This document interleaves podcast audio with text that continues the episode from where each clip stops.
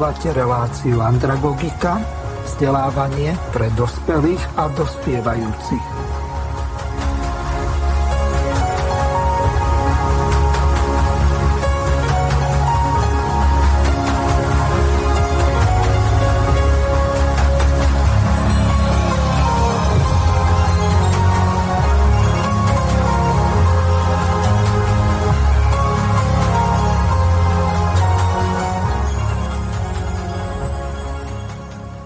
Vážená milé poslucháčky a poslucháči od mikrofónu, ako tradične v tomto vysielacom čase, tak vás pozdravuje Miroslav Hazucha, ktorý vás bude sprevádzať reláciou vzdelávanie pre dospelých. V dnešnej relácii s podtitulom Ako udržať jednotu národných síl budeme diskutovať s pánom generálom Ivanom Ševčíkom, ktorého vítam v tejto relácii. Pozdravujem vás, pán poslanec Ševčík. Dobrý deň, prajem všetkým. No a druhým našim hostom je pán Ladislav Kormoš, ktorého srdečne tiež pozdravujem. Ahoj, Laci. Laci nám niekde e, sa stratil. No, Samozrejme, treťou avizovanou hostkou tak mala byť pani Terenová, ktorá sa ospravedlnila. Tak rovno sa vás spýtam, pán Ševčík, ako sa vám vlastne teraz darí, čo máte nové a ako to vyzerá aktuálne v parlamente. Nech sa páči. Ďakujem za slovo.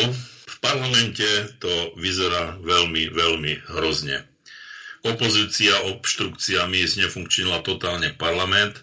To znamená, že nemôžeme prijímať žiadne iné zákony, ktoré by boli na prospech občanov, ale stále, stále blokujú rozpravu tými neustálými, dlhými príspevkami, nič nehovoriacimi, úplne, úplne prázdnymi.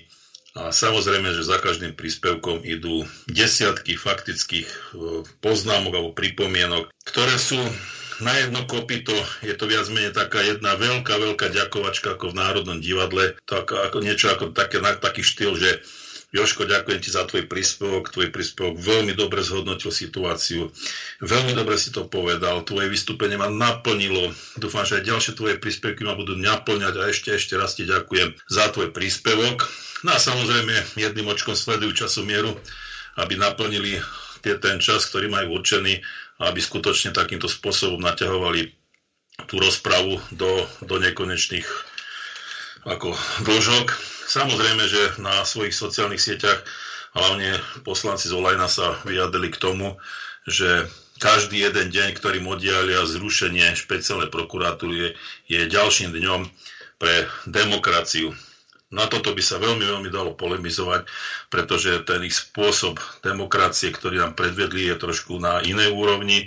A z tejto rozpravy som nadobudol dojem, že právny štát Slovenska stojí a pada na úrade špeciálnej prokuratúry. Ale ako by som poznamenal znovu, právny štát podľa ich ponímania. A tu by sa veľmi, veľmi dlho dalo polemizovať a poukazovať na to, čo tu stvárali za tých 3,5 roka. Mm-hmm. No, prejdeme na aktuálnu situáciu v parlamente.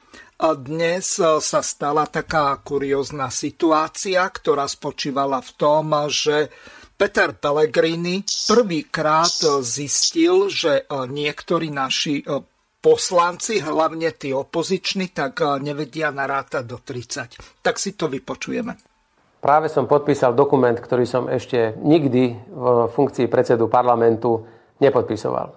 Dámy a páni, od piatku sa pozeráme na podanie, na návrh na vyslovenie nedôvery pani ministerke Šimkovičovej, ktorú podali poslanci strán PS a SAS. A od piatku, ako počítame, tak počítame, žiaľ, máme tu len 28 podpisov z jednej aj z druhej politickej strany. Ani o jeden viac.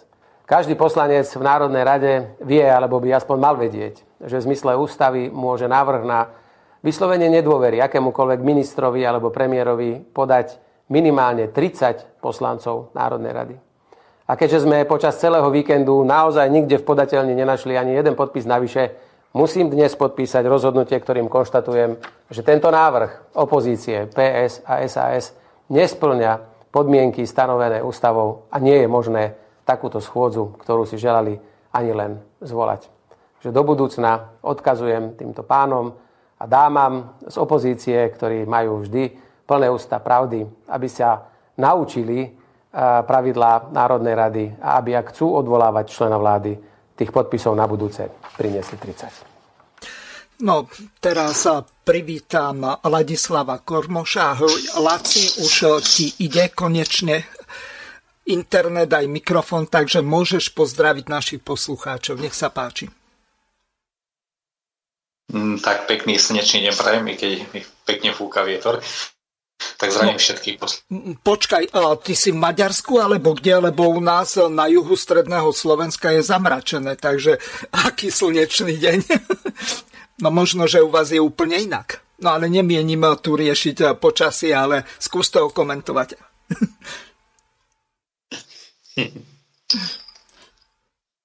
no, takže... tak tu som, tu som. Dobre, v pohode.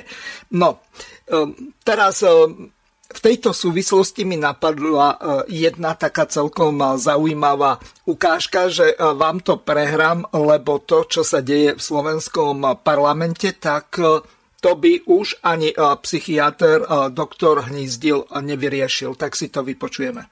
Já dnes a denně zjišťuji na svých pacientech, jak jejich nemoce souvisejí se stavem společnosti skutečně platí, že člověk stůně tak, jak žije a také v jaké žije společnosti. A ta naše společnost je těžce nemocná. Jenom pro ilustraci, e, v České republice v současné době trpí 600 tisíc lidí těžkými úzkostmi a depresemi. Užívá silná psychofarmaka. Z toho milion lidí by se léčit mělo. Každý desátý člověk já už jim nechci psát prášky. Tady skutečně léky nepomáhají. Tyto obtíže, jak tělesné, tak duševní, jsou, a mně je velice blízká filozofie antipsychiatrů, eh, ti duševní choroby vůbec neuznávají jako samostatné nemoce. A oni tvrdí, že i ty nejvážnější zdravotní obtíže jsou životní strategií člověka na podmínky, které nejsou k životu. A tyto společenské podmínky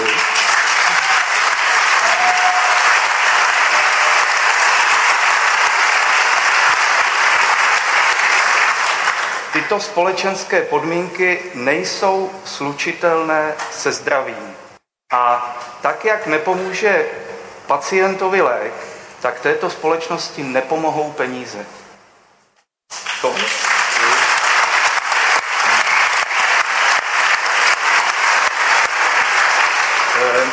My neustále slyšíme z úst zlojedů, eh, že konečně provedou systémové reformy.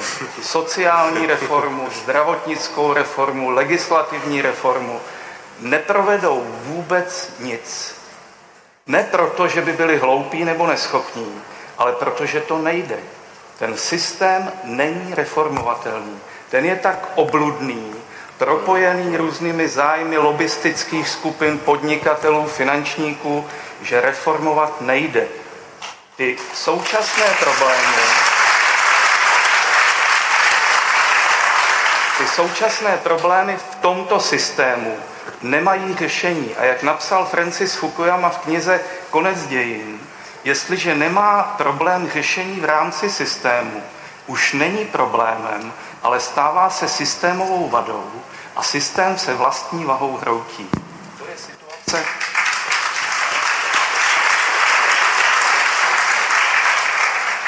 To je situace, kterou si myslím právě prožíváme a už není na co čekat. My ne, nepotřebujeme novou formu, ale nový obsah, nové hodnoty.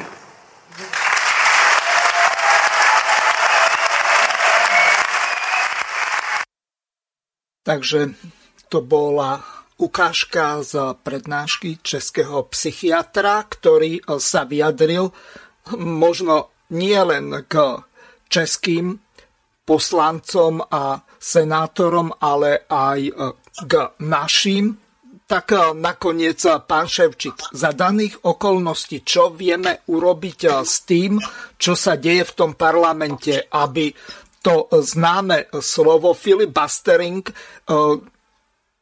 jednoducho sa nedostávalo do praxe, pretože tak ako ste povedali, ten systém, ktorý nastolila tam terajšia opozícia, tak je neudržateľný, ťahajú čas, udržiavajú nejakého Lipšica ešte nejako v funkcii. Ja neviem, dokedy to bude trvať. Čo máte pripravené, aby ste sa s týmto vyrovnali? Tak aby som ozrejmil, hovorilo sa tam o v tej prednáške o duševne narušených alebo chorých ľuďoch psychicky, tak skutočne ako človek má dojem, že aj tamto v našom parlamente sú niektorí ľudia až tak psychicky narušení, a hlavne to veľké zlo a ten, ten nenávisť a hnev prenašajú do parlamentu a musím povedať, že nemusíte sa ani pozerať, e, kto prišiel, ale cítite, že prišlo zlo do, do toho pléna. A samozrejme, že sa to prenáša aj ďalším spôsobom. Je to spôsob vyjadrovania, neustále ataky, urážanie, útoky, obviňovanie, nadávky Samozrejme, že nerešpektujú ani základné no, zásady slušného chovania, to znamená, že mladší zdraví staršieho, chlap zdraví ženu, podržíte dvere a takéto veci. To, absolútne sa to vytráca aj v tom parlamente, takže jedno z takých myšlienok pri tom novom rokovacom poriadku by boli aj nejaké postihovania za tie úražky a nejaké tie bulgarizmy a podobne. To znamená, že aj na to, tak, to sa niečo musí pamätať. Hovorili sme napríklad o tom, že vo francúzskom parlamente vás môžu až na 15 dní vykázať z rokovacích dní. Samozrejme má to aj vplyv asi aj na um, mzdové prostriedky. Skutočne treba zaviesť nejakú novú slušnosť a kultúru do toho nášho slovenského parlamentu. Nie je možné, aby sa niekto prihlásil v písomne do rozprávy, kde má 20 minút, potom sa prihlási ešte raz ústne do rozpravy, kde má 10 minút. A keď ide na tých 10 minút, tak povie znovu, ako oni sa tým netaja. Oni povedia opakovanie matka múdrosti a idú znovu to isté, čo povedali v tých 20 minútach. Ako som povedal, pritom neustále sledujú ten čas na tej časomiere, aby nedaj Bože stratili čo i len sekundu a aby teda dovršili ten spôsob svojho boja proti koalícii skutočne tam treba nejakú reformu spraviť, aby sa ten parlament hýbal, aby bol pružný, efektívny a príjmal potrebné zákony pre chod spoločnosti. No len e, problém e, nie je len v slovenskom parlamente, ale dokonca títo progresívci tak robia problémy aj v Európskom parlamente. Už boli prijaté dve také uznesenia alebo rozhodnutia na konanie e, proti e, Slovenskej republike. E, Monika Beňová to komentovala takto. Milí priatelia, dovolte mi niekoľko vecných poznámok k nedelným debatám a k tomu, čo v nich odznelo. Začnem Michalom Šimečkom a jeho výmyslami, či skôr snahe o vyviňovanie sa ohľadom tlaku opozičných poslancov či už priamo na Európsku komisiu alebo rezolúcie proti Slovenskej republike. V prvom rade barlička v podobe komisárky Jourovej je smiešna, nakoľko komisármi komunikujúcimi s ministerstvom spravodlivosti a teda so slovenskou vládou sú komisár Didier Reinders a Ilva Johanssonová. Viera Jourová je mimo celej tejto agendy a jej primitívne výhrážky prekračujú nielen rámec jej kompetencií, ale najmä jej schopnosti a objektívnosti. Opozícia na Slovensku ju využíva ako svoju hlasnú trúbu na rôznych bezvýznamných konferenciách a v rozhovoroch pre médiá, ktoré jej cieľene kladú otázky o Slovensku. Michal Šimečka to musí vedieť a bez hamby zneužíva toto dohodnuté divadlo v debate. Európska prokuratúra ani Európska komisia nemajú kompetenciu pohroziť členským štátom. Obe inštitúcie musia čakať na ukončenie legislatívneho procesu a následne, v prípade, že majú jasný dôkaz, že je ohrozené právo EÚ, požiadajú členský štát a prípadnú úpravu. Taká je realita. Je pre mňa neakceptovateľné, ako sa PS pokútne snaží vyvolávať hystériu nielen u nás na Slovensku, ale aj v európskych inštitúciách. Je to nehanebné a používajú na to rovnaký scenár, akým likvidovali Maďarsko či Polsko. A je to najmä zásluhou progresívneho Slovenska, že proti Slovensku boli v končiacom legislatívnom období Európskeho parlamentu prijaté už dve nenávistné rezolúcie.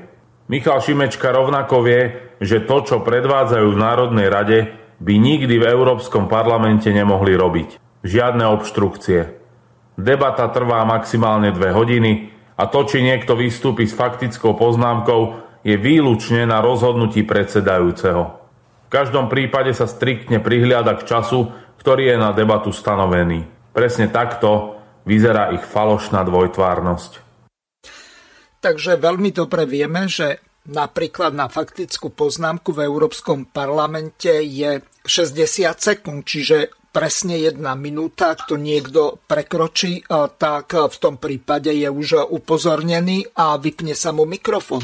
A tu na Slovensku, tak tí poslanci za progresívne Slovensko, Sasku alebo kvázi Matovičovú stranu Slovensko, čo dodnes neviem pochopiť, ako niekto môže si nazvať eh, stranu či už republikov alebo Slovenskom. Ako je to vlastne možné to, kde sme sa dali či, eh, alebo dostali eh, s tým, že každý už no, div, že nejakými perverznými názvami e, bude e, nazývať stranu alebo e, dokonca ju nazve názvom štátu alebo štátoprávnym republikánskym usporiadaním. Darmo k tomu si pridá či už hnutie republika alebo strana Slovensko. To je o čom. Veď my by sme mali k vlastnej štátnosti mať elementárnu úctu. Ako je vlastne možné, že niečo takéto prešlo na ministerstve vnútra? Ako sa vy, pán Ševčík, na toto dívate? No, priznám sa, že, že to vám neviem povedať, že aké sú tieto právne nejaké nástroje na to, ako sa má určovať názov strany, ale myslím si, že je tam nejaký podiel na ministerstve vnútra, aby sa toto nejakým spôsobom preverilo, že či je takéto niečo možné alebo nemožné. A ešte, ešte by som sa obrátil k tým faktickým, o ktorých ste tu hovorili. Ano. U nás máme dve minúty a musím vám povedať, že som to sledoval minulé v rozprave. Poslanec ešte ani poriadne nepristúpil k mikrofónu, ešte nič nepovedal, ešte ani mikrofón nebol zapnutý, ani do nezavzdychal a už tam bolo 15-20 faktických poznámok. A pritom faktická poznámka má ísť k vystúpeniu toho poslanca, teda k tomu obsahu, čo on povie. Je to reakcia na, na tú jeho rozpravu. Ale tuto je evidentné, že tam ide len o, o čas na zdržovanie, zdržovanie, zdržovanie. Toto je chore a toto sa nejakým spôsobom musí eliminovať alebo zlikvidovať nie, ale eliminovať. A tým europoslancom, ako poviem vám pravdu, takýchto vlastizradcov, tak pfú, tak to neviem, ako by som riešil, ale určite by som to riešil takým spôsobom, že by mali dokonca stratiť mandát a zodpovedať sa slovenským voličom za takéto niečo, čo spravili. No, to ste povedali síce z logického hľadiska správne len, správne len z toho ústavného a právneho hľadiska je to takmer nemožné, pretože my nemáme imperatívny mandát, my nemáme možnosť poslanca e, stíhať za jeho výroky v parlamente, e, dokonca e, s výnimkou toho, čo ste hovorili, že môže sa mu siahnuť na základe toho, ako sa vyjadruje na jeho plat, lenže on nemôže byť trestnoprávne stíhaný ani po ukončení mandátu, či už za výroky alebo za hlasovanie. Čiže aj tu tá benevolentnosť toho, E, čo si vlastne tí e, poslanci, ktorí sú celkom do, dobre platení z našich daní, tak e, dovolia. Skúste ešte toto komentovať a potom dám sa vyjadriť aj Lavcovi Kormošovi. Samozrejme, máte pravdu, že nemáme imperatívny mandát, nemôžete nás postihovať za výroky v pléne, ale tu je obrazne o tom povedané, že ako by sa s týmito ľuďmi malo nakladať on tam išiel zastupovať slovenských voličov, Slovenskú republiku a nie chráni tam nejaké zájmy nejakých, nejakých mimovládok, ktoré sú natúcané alebo teda napojené na nejaké zahraničné agentúry a ktoré viac menej majú len rozkladať túto našu slovenskú spoločnosť. Je to nepripustné, ako hovorím, povedal som to obrazne, keby som to povedal vulgárne, tak je to facka na celú hlavu za takéto ich konanie a jednanie a skutočne musíme teraz pristúpiť oveľa zodpovednejšie e, k eurovoľbám. Sami dobre vidíte, že aké boli predchádzajúce účasti na týchto voľbách a ozaj tam navoliť ľudí, ktorí budú mať na prvom mieste záujme Slovenskej republiky.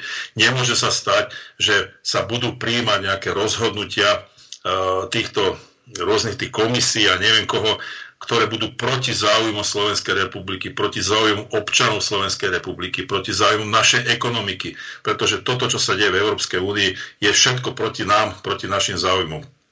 A ja ozaj, ako musím povedať, že mám veľmi, veľmi kritický a ostrý ako pohľad na celú tú mašinériu Európskej únie a musíme tam navoliť poslancov, ktorí tam budú byť do nich, aby sa to už konečne nejako skonsolidovalo, pretože dobre vidíte, že sme vstupovali do Európskej únie, kde sme slubovali, že budeme rásť ekonomicky, že budeme životnou úrovňou rásť platmi, dôchodkami. Vstupovali sme do hospodársko-ekonomického spoločenstva, ktoré sa postupne premenilo na politicko-ideologické zoskupenie a dobre vidíte, pod akým vplyvom sú. Mhm. Dobre, ďakujem. Laco, teraz dám tebe slovo. Môžeš okomentovať tie ukážky, ktoré si si stihol vypočuť medzi tým, ako ti nabehol internet, takže nech sa páči, má slovo. Hm. No tak e, ja poviem, že to sú v úvodzovkách len nejaké dopady, lebo tie príčiny sú o mnoho hlubšieho charakteru a keď budeme riešiť stále nejaké dopady, nejaké javy tak e, a ne, nebudeme skúmať, že od čoho sa to všetko odvíja, prečo sme takí ako my ľudia momentálne a prečo tvoríme takéto spoločnosti. Odkiaľ pramenia naše myšlienky alebo naše city, tak e, potom sa to nedá doriešiť. Čiže ono, je, vieš, to je tak, že alebo keď je hociaký systém môžeme vymyslieť, e, ten najdokonalejší, pokiaľ to väčšina ľudí nebude chápať, nebude to akceptovať, a nie s tým žiť spolu. Vlastne, že nebude aktívnou súčasťou takej organickej spoločnosti, lebo, lebo práve taká organická spoločnosť by mala dobre fungovať. A čo je organická jedna spoločnosť je od toho, že každý človek vie, že je človekom, vie, že čo to znamená byť človekom, e, vie sa e, vie, na čo sa narodil, že vlastne tú podstatu má zmysel svojho života a ide za tým zmyslom svojho života, že nie len, že hrabe nejaký majetok a peniaze a moc a uznanie, ale naozaj slúži, slúži sebe a slúži e, spoločnosti a robí všetko tak, aby každému bolo čo najlepšie. A keď tak tomuto nedopracujeme ako spoločnosť, e, tak potom e, E, nejaký parlament, nejakí poslanci môžu byť najsvedejší, e, s tým nič nespravia. Mm-hmm. No, tak ako som povedal, tému dnešnej relácie tak e, sú vzťahy medzi volenými zástupcami a samozrejme aj vzťahy v rámci národných síl a takisto aj v rámci koalície. Peter Pellegrini má takýto názor na to. Tým Poručka televízia Markiza. Pán Pelegrini, chcel som sa opýtať, ako hodnotíte po tých 100 dňoch stabilitu vládnej koalície a nemôže sa stať, že po kampani, ktorá nás čaká, bude jedna z tých troch nôh podpílená? Na to chcem povedať veľmi jasne, že ja osobne garantujem, ja osobne garantujem aj za mňa, aj za stranu Hlas sociálna demokracia stabilitu vládnej koalície. Môžem hovoriť len za nás, za ostatných hovoriť nemôžem, ale tu naozaj priamo pred všetkými e, obrazovkami a pred vami. Prehlasujem, že ja osobne a moji kolegovia, ktorí sú tu a ktorých 27 sedí v parlamente, sme garantom stability a pokračovania vládnej koalície, aby naplnila svoj volebný program počas celého volebného obdobia. Dobrý deň, Ježová Jo. Ja nadviežem ešte na tú prvú otázku kolegu, čo sa týka tej súdržnosti koalície. Dnes Andrej Danko opäť venoval vám zo pár slov, týkalo no, sa to znova rokovacieho poriadku. Hovorí, že nemáte na to odvahu to robiť pred eh, prezidentskými voľbami, lebo by vám to nemuselo priniesť tie dobré politické body. Znamená to, že teda nepôjde sa do nejakej úpravy rokovacieho poriadku, po prípade bude to až po prezidentských voľbách. Je to vôbec potrebné? Viete, ja zase neviem, kde sa na toto prišlo, ale je to štýl pána predsedu SNS. Ja s tým nič nenarobím.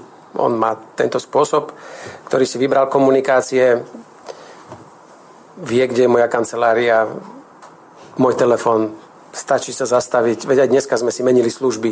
Mohol povedať, Peter, čo, ideme ten rokovák meniť, či nejdeme. Veď stačí, veď tam sme. OK, musím si to pozrieť, aby som sa teda dozvedel, čo má na srdci. Zapnem si jeho tlačovku.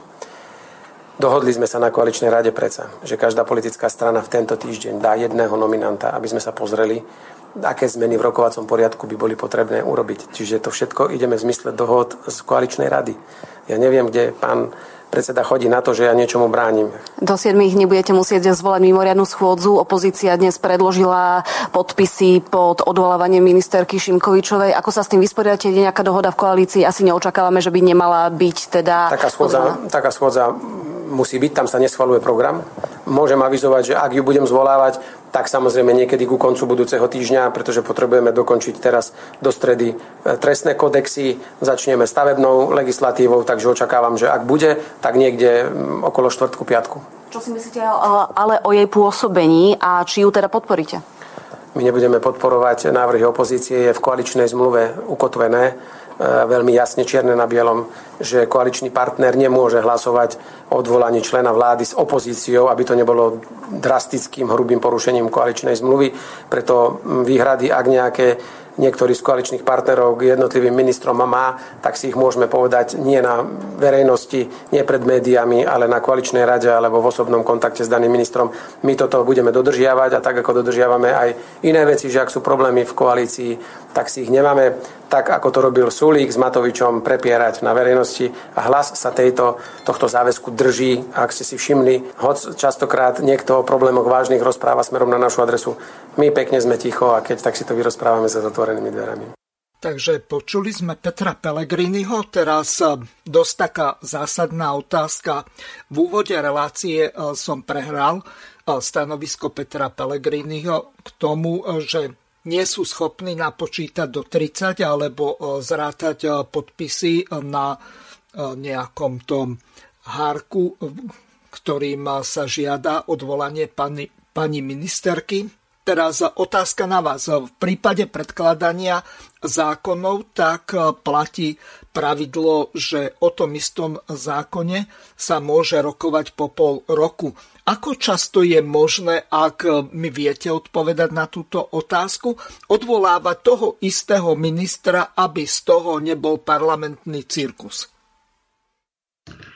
Tak ja si myslím, že ministra môžu odvolávať e, vždycky, keď sa im zachce, keď zozbierajú tie podpisy, tam myslím si, že je žiadne obmedzenie. Na príjmanie zákonov je, že keď sa nepríjme, tak môže sa predložiť až o 30 a o pol roka ale myslím si, že u ministrov, u ministrov to tak, tak to nie je, pretože to je vyslovenie nedôvery členovi vlády, takže a tam zase u pani ministerky Šimkovičovej zase ani nie je dôvod, pretože pani ministerka si robí svoju robotu veľmi dobre a o tom, že ju robí veľmi dobre, svedčí ten krik, kvitok, kvikot, zjapanie, rev tej opozície a hlavne tých mimovládok, ktoré boli nacucnuté na naše peniaze, ktoré sa neskutočným spôsobom rozflákali na rôzne tie e, projekty, ktoré s kultúrou nemajú ani nič spoločné. Poviem, teraz som bol na, e, v piatok v Nitrianskom právne na e, jednej takej výstave o našich, našej tradícii, našom ľudovom remesle. Slama premila, to znamená výrobky zo slamy, čo vyrábali naši predkovia a venujú sa tomu ešte e, naši umelci niektorí, aby zachovali toto naše dedictvo kultúrne. A pani, ktorá to tam uvádzala, tak, e, tak, tak takým pozdychom povedala, že z ministerstva kultúry sme na toto nedostali ani jeden cent. A keď som to zisťoval, tak pani ministerka takisto s pozdychom povedala, áno, ja na to nemám vplyv, pretože toto všetko ovládajú mimovládky. Takisto mimovládky ovládajú napríklad e, ten filmový fond, alebo teda fond na podporu ako filmové umenia, ktorý dal 600 tisíc eur na film o Mikulášovi Černakovi. Chápete tú zvrátenosť, ktorá sa tu deje v tejto našej spoločnosti? O vrahovi, ktorý sedí na doživote, kde sa mal zamknúť do cely, doslova do písmena a zahodiť kľúč tak o ňom ešte ideme písa- e, teda natáčať nejaký životopisný film. On si to ešte z toho väzenia nejakým spôsobom riadi, koriguje, režiruje, oponuje a neviem čo všetko. Toto je chore, chore a zvrátené. Ešte som to tak dokonca dostal informáciu, že sa tam má dať ďalších 400 tisíc na to, aby z toho mohli urobiť seriál. Chápete, o, o, o kom sa ide natáčať film? Ja, ako vyšetrovateľ tohto prípadu, som videl, čo za zverstva spravil tento človek. Vykopával som tela nebohých, tých poškodených. Bol som na pitvách, pri rekonštrukciách som, sme vnímali všetci ten dej, tej, alebo ten ten priebeh tej vraždy, že ako sa to všetko stalo. Boli sme doslova do písmena vtiahnutí do toho deja. A my o takomto človeku ideme natáčať film. Na film o generálovi Viestovi e, vyčlenili 40 tisíc eur. Pritom generál Viest, Golia, bol neskutočne veľké postavy e, Slovenského národného povstania a dokonca nevieme nič o ich osude stále sa pátra historici a hlavne generál Sveto Náďovič pátra o osude týchto dvoch generálov, ktorí zomreli niekde v Nemecku, tam boli popravení. Na toto, by sa mala, na toto by sa nemalo zabúdať na našu históriu, na slovenskú históriu a nenatáčať filmy o vrahovi. Viete, ono, keď sa pozrieme napríklad do článku 29 Ústavy Slovenskej republiky, tak v oceku 4 sa píše politické strany a politické hnutia, ako aj spolky, spoločnosti a iné združenia sú oddelené od štátu. Prečo my vôbec dávame peniaze mimovládkam, ktoré nepomáhajú v tom charitatívnom slova zmysle alebo ohľadom nejakého liečenia alebo tej paliatívnej starostlivosti alebo starostlivosti o našich seniorov a tak ďalej, alebo dokonca o deti ktoré sú opustené napríklad v detských domov a tak, ale e, na takéto e, bizarné kvázi kultúrne iniciatívy tak idú obrovské množstva peňazí a keď ste hovorili ohľadom toho Černáka, tak pre mňa je to priam zarážajúce, to budú sa pomaly o každom mafiánovi, ktorí budú najbližšie. Sikorovci, Kolárovci alebo ktorí o ktorých eh, budú sa natáčať filmy. To sme čo my, mafiánsky štát, keď eh, budeme eh, nejakým spôsobom zviditeľňovať tie negatívne osoby, to nedá sa nazvať ani osobnostiami, lebo niektorí patria dosť do tej kategórie nejakých tých masových vrahov alebo zrúd, alebo ako by sa to dalo ešte e, slušnými spôsobmi nazvať. Takže čo s týmto robiť? Veď toto nie je normálne. Tak určite, určite ja som osobne za to, aby sa mimovládky, ktoré majú e, financovanie zo zahraničia, normálne e, evidovali, zverejňovali sa ich príjmy, takisto ako majú Američania, Izraelčania a neviem, ktoré ešte štáty, ten zákon FARA. Skrátka, tieto mimovládky sa musia evidovať. Poviem že mimovládky by som nedal ani korunu, to znamená, áno, mimovládkem, ale tie, ktoré suplujú štát, tak áno. Ako ste dobre vymenovali, starostlivosť o, o prestarlé osoby, paliatívne e, ústavy alebo hospice, starostlivosť o deti. Takže na, na toto by sme peniaze dali. Teraz si zoberte, že my dáme návrahovi 600 tisíc, na, na film o vrahovi 600 tisíc eur a matka, ktorá potrebuje experimentálny liek pre dieťa, ktorý by tomu dieťaťu pomohol, určite by mu pomohol, potrebe milión eur, tak zbiera vrchnačiky od oných, od minerálok. Aký sme my štát? Ako sa staráme o svojich ľudí? Aký, aký, aký, máme, aký máme ten náš svet? Však pozrite sa, čo, čo ide v televíziách.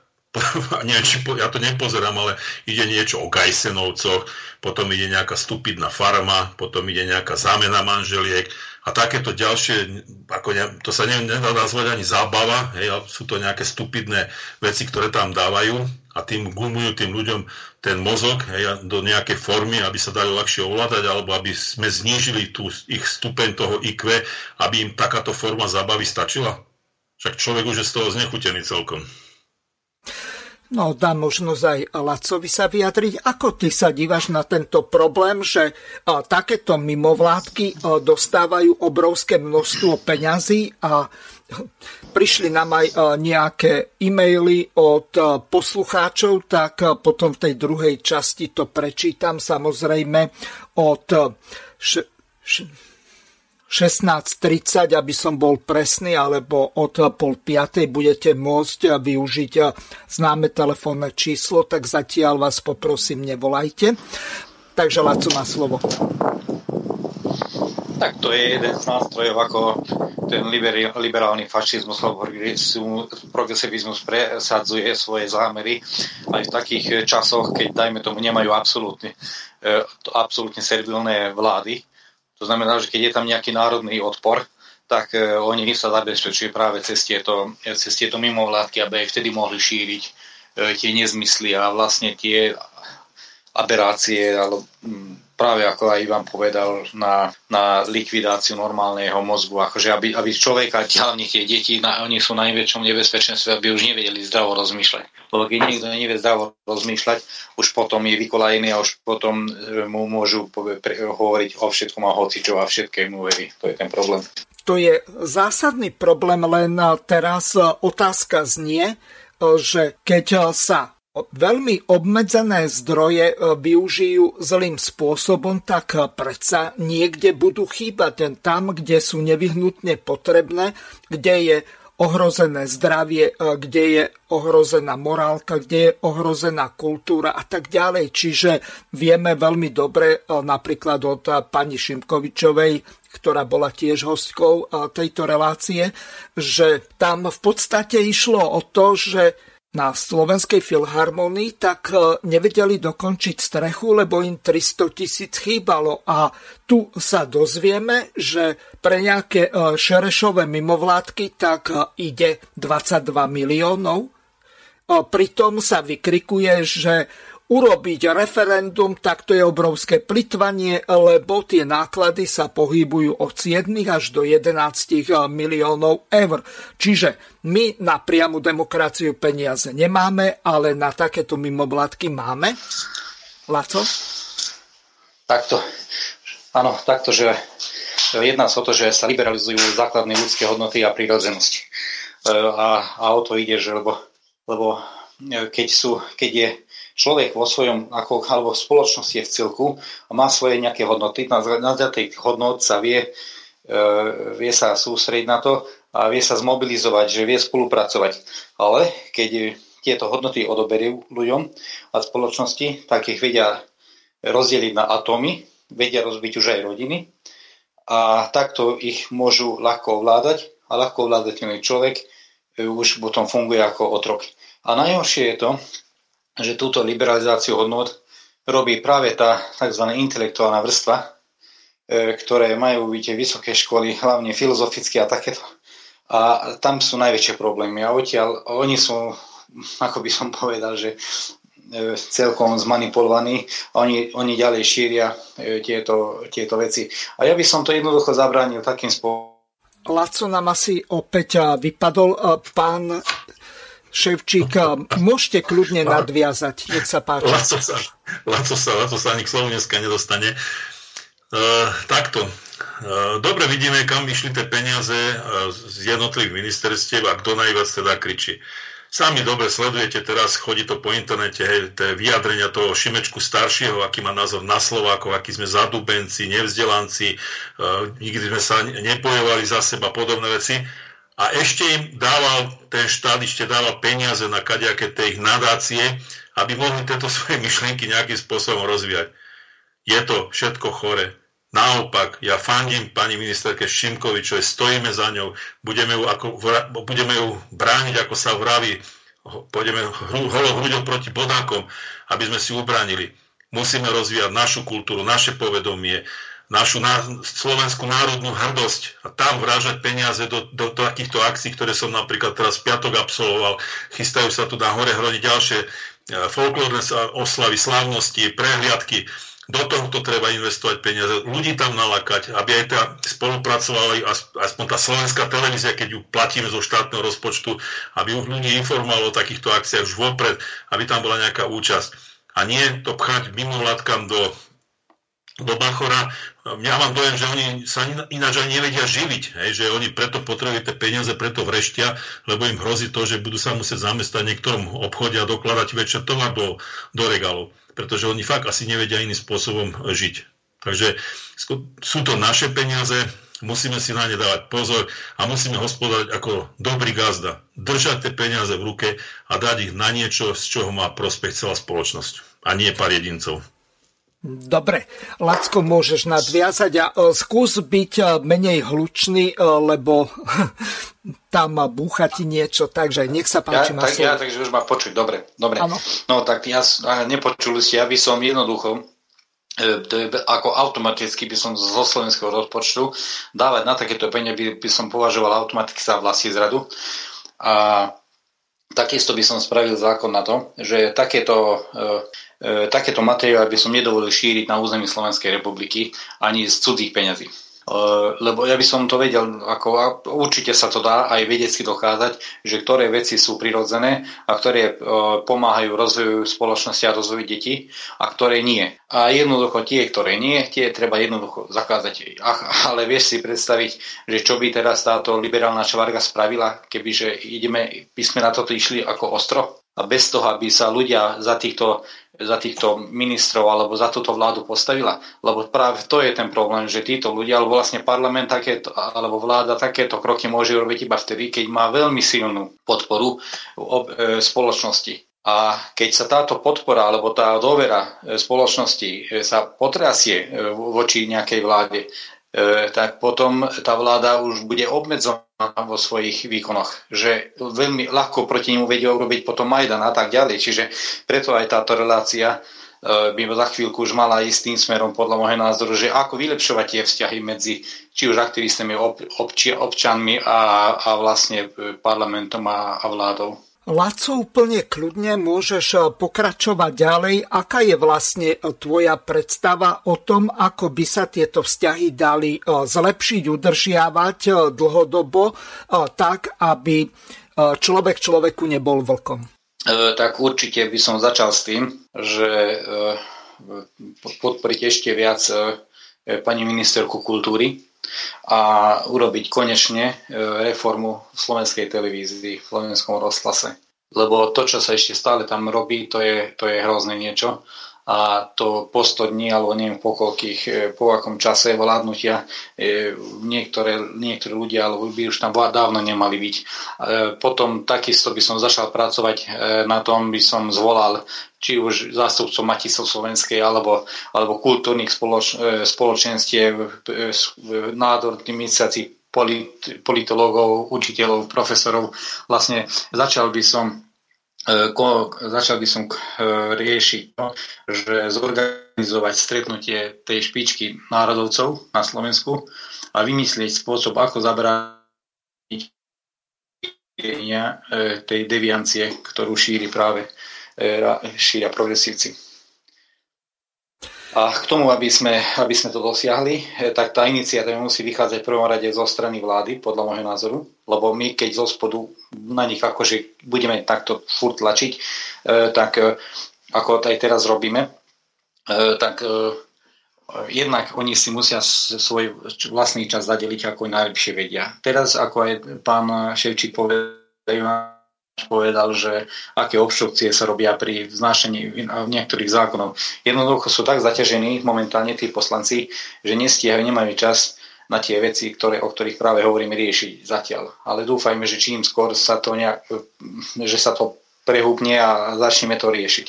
A čo sa týka tých aktivistov, e, nemyslím si, že tam až taký veľký problém, ako sa to javí to je iná, skôr by som povedal, že problém pár jedincov, ktorí, e, ktorí ako si sú sklamaní z toho, že e, ich blízky ako pán Ševčík alebo hlavne pán Huliak, že menej s nimi komunikuje alebo vôbec s nimi nekomunikuje, lebo, lebo, lebo to som chcel práve, na toto som chcel túto reláciu venovať, mm. že na, naozaj je to veľmi ťažké. Ja som bol v tom parlamente nie raz, tam bol aj pán Ševčík v kancelárii pána Huliaka, keď sme sa tam rozprávali, v tam v kuse ich niekto hľadá, vyzváňa im telefon, e, musia odskočiť, musia ísť zahlasovať, zasa sa vrať a tak ďalej. Čiže naozaj je to komplikované pre nich. Dokonca som, dokonca som počul na vrátnici, že nikto, že nikto toľko návštev ako pán Huliak a pán Ševčík nemajú v parlamente že, že nechápu, že čo sa tam deje, že naozaj jedna návšteva za druhou a naozaj majú aj oni len 24 hodín denne. Čiže, a, takže ja ich úplne chápem, a, ale zase na druhej strane nechápem tých, ktorí, ktorí na nich kidajú a robia práve to, čo, som, čo nechcem, aby robili, aby trieštili tú spoločnosť a hlavne tie národné sily. Ja, ja, veľmi ťažkú tému si otvoril pán Ševčík. Môžete reagovať? Ja ja sa k tomu vyjadrím k krátkosti takisto. Odkedy začal nový parlament rokovať, tak okrem tých vianočných sviatkov, taký dlhšie obdobie tam bolo, sme neboli v parlamente, ale odtedy e, ako keby sme rokovali non-stop. Je to veľmi zaťažujúce, jednak e, rieši tam, tam veci, dávať na všetko pozor, chodiť na hlasovania, návštevy, stretnutia a podobné veci, ale musia si ľudia uvedomiť aj jednu vec, že e, ja žijem sám, v piatok prídem domov, sobota, nedela, v pondelok zase do, do, do Bratislavy večer, e, ja musím nakúpiť, navariť, oprať, ožehliť, upratať. Ja nemám tak doma full service ako niekto a skutočne doslova do písmena niekedy nechcem nikoho cez víkend ani vidieť. Takže musia aj toto ľudia pochopiť. Takže keď sa uvoľní tá situácia v tom parlamente, že nám zostane aj na ten čas na prácu v teréne. Ja sa veľmi rád s ľuďmi stretnem, už mi ľudia vypísajú, že kedy sa, kedy sa stretneme tuto v Prievickom okrese. Nemám problém sa s ľuďmi stretnúť, vypočuť si aj kritiku, aj návrhy, aj podnety. Len musíme mať na to nejaký čas aby sme to nejakým spôsobom dokázali aj spracovať. V súčasnej dobe, pokiaľ rokuje parlament, tak e, sa to nedá a musia všetci uznať teda, že, že je to zaťažujúce. Čo sa týka toho spájania tých národných síl, je veľa, veľmi veľa národných strán, ktoré si tiež hovoria, že sú národné, ale ako keby sme mali nejakým spôsobom si ako naliať čistou vina, akú majú členskú základňu, aké majú štruktúry, a, a takéto veci. Ja som za to, aby sa tieto malé strany začali spájať. Ak niekto napríklad by sa chcel spojiť s Národnou koalíciou a príde s určitou členskou základňou a bude sa napríklad nejakým spôsobom hlasovať, tak tá jeho členská základňa mu napríklad zabezpečí to, aby sa dostal do nejakých vrcholových štruktúr toho riadenia tej strany a takýmto spôsobom by mohlo dochádzať k fúzii, spojeniu týchto malých strán, aby sme tie strany získavali na sile. Máme e, jednotný záujem alebo jeden záujem, ozaj záchrana Slovenska, pretože dobre vidíte, čo sa deje v tej Európskej únii, čo sa deje Európskej centrálnej banke, ktorá nám vytýka, že ako si to dovolujeme mať právo na hotovosť zavedenú do ústavy. Vieme dobre, že sa chystá digitálna mena a tým pádom sa chystá určitým spôsobom aj zotročenie, digitálne zotročenie ľudí, ovládanie ich cez, cez e, túto digitálnu menu. Takže tomuto všetkému musíme zabrániť. Všetci máme rovnaký názor. Keď sa stretneme napríklad aj s hlasakmi, aj s osmerakmi, rozprávame sa o to, takýchto veciach, takéto problematike. Všetci máme rovnaký názor, všetci nám, všetkým nám ide o Slovensko, len sa nevieme dať dokopy. A tu musia ustúpiť ega jednotlivcov a začať rokovať a spájať tie národné sily. Teraz ste trafili klinček po hlavičke, lenže ja na takéto stretávanie chodievam od roku 2012 a ten trend je čím ďalej horší.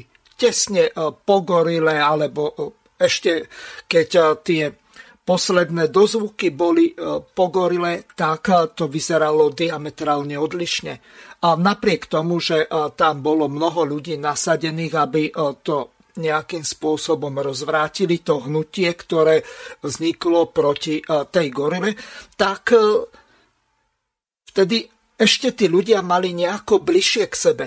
Teraz čím ďalej vidím to komplikovanejšie z toho dôvodu, že oni už aj za to, čo robia ako službu E, vo verejnom záujme by chceli mať zaplatené a čím ďalej viac a viac.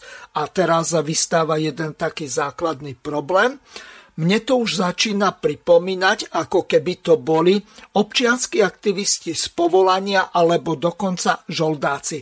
Laci, ty sa ako dívaš na tento fenomén, ktorý sa rozmohol možno v posledných nejakých 5-6 rokoch? E, ja sám seba tiež považujem za občianského aktivistu a viem to vykonávať do takej miery, koľko mi voľný čas a peňaženka dovoluje. To a tieto priestory samozrejme využívam, pokiaľ môžem, ako a tým pádom viem slúžiť, pomáhať tým jednotlivým článkom. Čo aj ešte musím, chcel by som zareagovať na Ivana, že tie síly aj na teba, že tie síly naozaj sú roztrieštené. Tam je totiž tá choroba ega, že každý si myslí, že on je ten zvolený na to, alebo stvorený na to, aby, aby viedol ľudí a zabúda na to, že on sa nenarodil na to, aby niekto ho viedol, ale na to, aby slúžil. A keď to niekto pochopí a dokáže toto otočiť, tak vtedy sa z neho môže stať skutočným vodcom, ale nie preto, lebo on sám seba tak nazval, ale preto, lebo začal slúžiť a ľudia mu začnú doverovať a, a ho požiadajú, poprosia ho, aby im pomáhal. Čiže to, to treba vedieť nejakým spôsobom ešte toto utriať v lavičkách, tieto myšlienky a sa dostať na správnu mieru a treba prvom rade používať srdiečko a nie, nie až tak ten rozum, lebo ten rozum nás vie oklamať. A čo sa týka e, teraz konkrétne tejto situácie, do ktorej sme sa dostali v rámci NKNK, e, e, tak to bolo presne, presne to, čo som cítil, že sú tam také síly, elementy, ktoré ako keby nás chvál provokovali E, tých jednotlivých ľudí, či už Ruda Huliaka, alebo Mareka Baláža, alebo ostatných ľudí, ktorých alebo tie, tie e, ženy Janku, Teren, Teren, Janku Terenovú a tak, alebo Lúbku. E, čiže ja som sa s tými ženami rozprával a mám z nich veľmi dobrý pocit, ja osobne poviem úprimne, ako, ako ich ľudí, ako ich veľmi uznávam. Problém je v tom, že tiež sa nechali zmanipulovať tým, že sa dostali pod tlak v rámci národnej koalície od niektorých štruktúr a oni nie, nie, nie správne, zareagovali možno viac hystericky ako mali. A toto bolo zväčšované a zveličované smerom k Rudovi Huliakovi a preto potom vznikali tie trenice, ktoré dopadli až, alebo vyšli do takého záveru, že vlastne zrušili medzi sebou tú spoluprácu, čo ja osobne ľutujem. Ja, ale na druhej strane, keď som sa snažil zmieriť tie, tieto síly, ale vlastne túto situáciu týchto ľudí, tak ako náhle som urobil nejaký kročík dopredu, tak zrazu práve z ich strany došli, došlo k takým e, udalostiam, že ja som urobil dva, kročík dva dopredu a padol som 5 krokov dozadu, len kvôli tomu, že tam niekto napríklad urobil reláciu práve slobodnom vysielači. A, a môže to byť náhoda, samozrejme, ako môže byť náhoda. Na druhej strane, e, ako ti poviem, že e, neverím až tak na náhody. A dosť, dosť, ma to, dosť ma to nutilo zamyslieť sa na to celou situáciou, že čo, prečo, kto, ako. A Mareka Baláža, ja ho mám rád, ako ešte stále ho mám rád, ešte stále mu verím, no na druhej strane nemám voči nemu takú silu dovery, aby som sa mu s niečím do, doveril alebo e, povedal, lebo nemôžem mať istoty, či sa to na nedostane na, von na verejnosť, alebo či sa nechá s niekým zmanipulovať a začne niečo také veci hovoriť do éteru, e, ktoré sú fantasmagória alebo vymyslené veci, alebo no. Čiže ja nechcem na, nie, na nikoho utočiť a nikomu ubližovať ani Marekovi Balážu, lebo dlho sa poznáme, veľa sme spolu prešili, mám ho veľmi rád a ho budem mať. Len je mi to, veľmi ťažko sa mi to hovorí, ale musím to, tieto veci jednoducho musím povedať preto, lebo lebo ten tlak a ten útok, ktorý bol vyvinutý na, na, na Ruda Huliaka a na Ivana Ševčíka, e, je to veľmi nespravodlivé a, a ani netaktické a, a neetické. Čiže a, a hlavne veľmi škodné pre spoločnosť a pre, e, pre slovenský národ. Preto som aj túto reláciu chcel, aby sme si to takto povedali a ja budem rád, keď oni zavolajú po, keď budú mať priestor a budú dávať otázky alebo podnety, e, nech sme tu není len my sami, ale nech sa do toho aj oni zapoja a im veľmi rád odpovie na všetky otázky a na všetky podnety. To určite áno, len problém je asi ten, že oni do nejakej takejto konfrontačnej relácie veľmi nebudú chcieť ísť. Ja samozrejme aj e, druhej strane dám príležitosť v rámci tej zásady Audi Auteram Partem, aby sa vyjadrila, alebo mala možnosť vyjadriť sa druhá strana. E, samozrejme, ako sa hovorí, e, volá možno k vode priviesť alebo konia, ale nikto ho nedonúti piť. Čiže tu je všetko na slobodnom rozhodnutí a ako kto sa zachová, ja to neviem ovplyvniť, pretože my sme slobodné rádio a tu slobodne môže zavolať alebo aj prísť do relácie ako host ktokoľvek, kto má čo k danej problematike povedať. Pán Ševčík, ako vy sa dívate na tento celý problém, ktorý e, nejako tak ako si nabopnáva a e, trvá už relatívne dlho, lebo ja tieto tlaky sledujem už nie od volieb, ako prebehli, ale už aj počas tej predvolebnej kampane už boli také tendencie, nejaké také pnutie bolo, niektorí odchádzali, neboli spokojní a nakoniec niektorí mali aj taký názor, že došlo k zradeniu pôvodného programu a tak ďalej. Ako vy sa na to dívate? Musím sa zasmiať. Uh, takto Rudo Huliak je veľmi výrazná osobnosť Enkaneka. Na jeho kvázi charizme je založený, založená tá celá tvár e, Národnej koalície.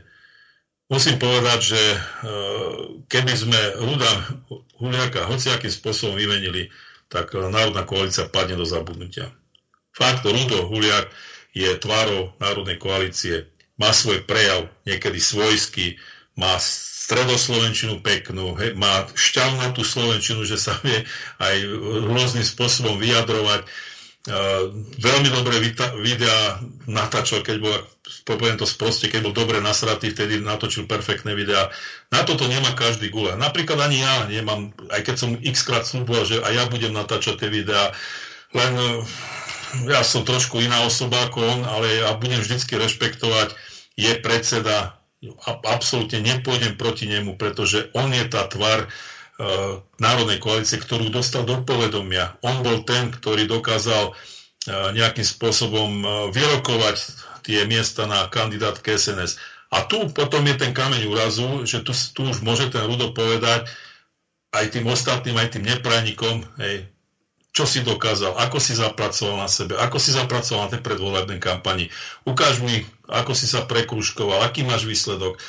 O, takže to sú, to sú také veci, že ako veľmi dlho by sa dalo o tom rozprávať, ale skutočne ten Rudo je tvárou Národnej koalície, zostane tvárou Národnej koalície, ale musíme aj rozmýšľať ďalej, čo, čo s touto stranou, pretože veľa ľudí je nespokojných, veľa ľudí by rado do všetko kafralo, veľa ľudí by eh, nás manipulovalo, radilo, riadilo, nejakým spôsobom ovládalo, ale keď tým ľuďom dáme základnú otázku, čo zo stranou ďalej, napríklad, ako financovať stranu, pretože keď chcete ísť do volieb, sú tam určité finančné záväzky, kampaň niečo stojí, tak všetci odrazu pozerajú do, do zeme.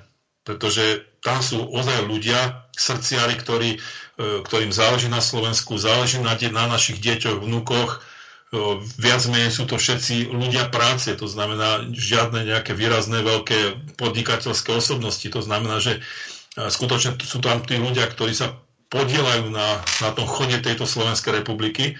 A tu je tá otázka potom, ktorá nás dostala do takých úzkých, že treba rozmýšľať aj nad, nad takouto otázkou, že čo ďalej. Či skutočne začať ten, ten proces spájania týchto národných síl aby sme vytvorili jednu jedinú veľkú stranu, ktorá by bola schopná konkurovať aj tým veľkým stranám, ako je Smer, ako je Hlas. Ostatných nepovažujú za strany, to sú len sekty. A zúčastniť sa ďalších volieb a ozaj, aby táto, toto Slovensko dostalo takú, takú vládu, ako si zaslúži. No, teraz ste otvorili niekoľko veľmi ťažkých eh, tém, tak eh, si tú irečitú očovskú slovenčinu vypočujeme a potom to okomentujete e, z toho dôvodu, že ja mám taký dojem, že k nejakému spájaniu veľmi ťažko dôjde z toho dôvodu, že jeden čihy, druhý hota a teraz si vypočujeme dvoch predsedov politických strán, Rudolfa Huliaka a Tomáša Tarabu, ich názory na členstvo v NATO a v Európskej únii. Takže ideme na to. Ja, ja presadzujem jednu vec. Ja osobne som za okamžité vystúpenie z Európskej únie. Ja okamžite som za okamžité vystúpenie z NATO. Ja okamžite som za vojenskú a politickú neutralitu Slovenska. Politici, ktorí tvrdia, že poďme jednostradne my, 5,5 miliónový národ, odísť z Európskej únie, tak vlastne hovoria, že chcú zvýhodniť producentov Česka, Polska, Maďarska na úkor našich výrobcov a našich ľudí, našich zamestnancov. Takže tá istá televízia Slovan a dvaja predsedovia Národnej koalície Rudolf Huliak a strany Život, Národná strana Tomáš Taraba. Pán Ševčík, čo s tým? A, Ešte... vy si myslíte, Áno. a vy si myslíte, že politici by mali rozhodovať o tom, že či zostaneme v Európskej únii alebo v NATO, alebo by to mali rozhodovať ľudia v referende? No, e, takto. V prvom rade ja vám na toto veľmi rád a veľmi jednoducho odpoviem. Vy si e, viete predstaviť, že e, pri tej mediálnej masáži, ktorá by prebehla, ak by sa aj niekomu podarilo vyzbierať tých 350 tisíc podpisov, ešte je otázne, keďže je veľmi sporné, e, či by sa jednalo v prípade ukončenia členstva v NATO o referendum obligátorné, to znamená, ktoré musí e, prezident vyhlásiť na základe článku 93 odsek 1. Momentálne je situácia taká, že my do 29. marca 2024 z NATO vystúpiť alebo ukončiť členstvo v zmysle článku 13 Washingtonskej zmluvy NATO nemôžeme. To znamená, musí uplynúť eh, tých 20 eh, rokov od vtedy, ako sme právoplatne vstúpili do NATO, respektíve ako tie eh, zakladajúce listiny boli uložené vo Washingtone DC. To znamená, že my e, musíme dodržať určitý legislatívny e, proces. A teraz tá veľmi ťažká otázka na vás. Vzhľadom k tomu, že máme 50-percentné kvórum a v prípade ukončenia členstva v NATO e, ľudia sú veľmi ovplyvniteľní verejnou mienkou, šírenou samozrejme cez mainstreamové médiá, hlavne rtvs kde e, veľmi e, budú bojovať vrátane e, vašich koaličných partnerov, ako je Smer a Hlas, aby sme v tom NATO zostali.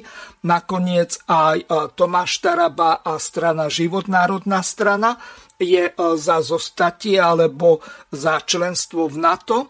No a Teraz, keď e, sa vrátim k tomu, čo som hovoril, ak by to referendum bolo, tak e, s pravdepodobnosťou blížiacou sa k istote, e, tak 50% k tomu referendu nepríde. Pretože bude mediálna masa v tom zmysle, aby ľudia nešli k referendu, čiže kým platí 50% kvórum, tak zozbierať podpisy, tak to znamená len predlžiť členstvo v NATO o ďalšie 3 roky, pretože za najbližšie 3 roky po uskutočnení neúspešného referenda o tej isté veci nemôže byť referendum. Takže Skúste na toto odpovedať našim poslach, poslucháčom, lebo ja viem napríklad, keď e, ste zložili sľub a stretávali ste sa s tými novinármi prvýkrát, tak e, vás e, tam tí mainstreamoví novinári prenasledovali, až to bolo trapné a vy ste jasne povedali, že ste za ukončenie členstva v NATO Slovenskej republiky. Uh, takto. Som musel smiať, že čo s tými médiami, ktoré budú jedno, jednotvárne masírovať tých ľudí. Veď ešte je platný zákon, že sa médiá dajú vypínať, nie? Však tak, ako sa pokusili, alebo teda vypli niektoré médiá, hlavné správy, hlavný denník, pokusili sa vypnúť e, infovojnu, tak vypníme ich a nech to není jednostranné masírovanie. Ale to si samozrejme robím srandu.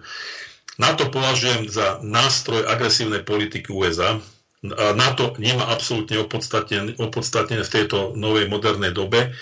Nutia nám 2% HDP dávať do, do zbrojenia. To si musíme uvedomiť, neviem, aké máme HDP, tuším, že cez 100 miliard máme HDP.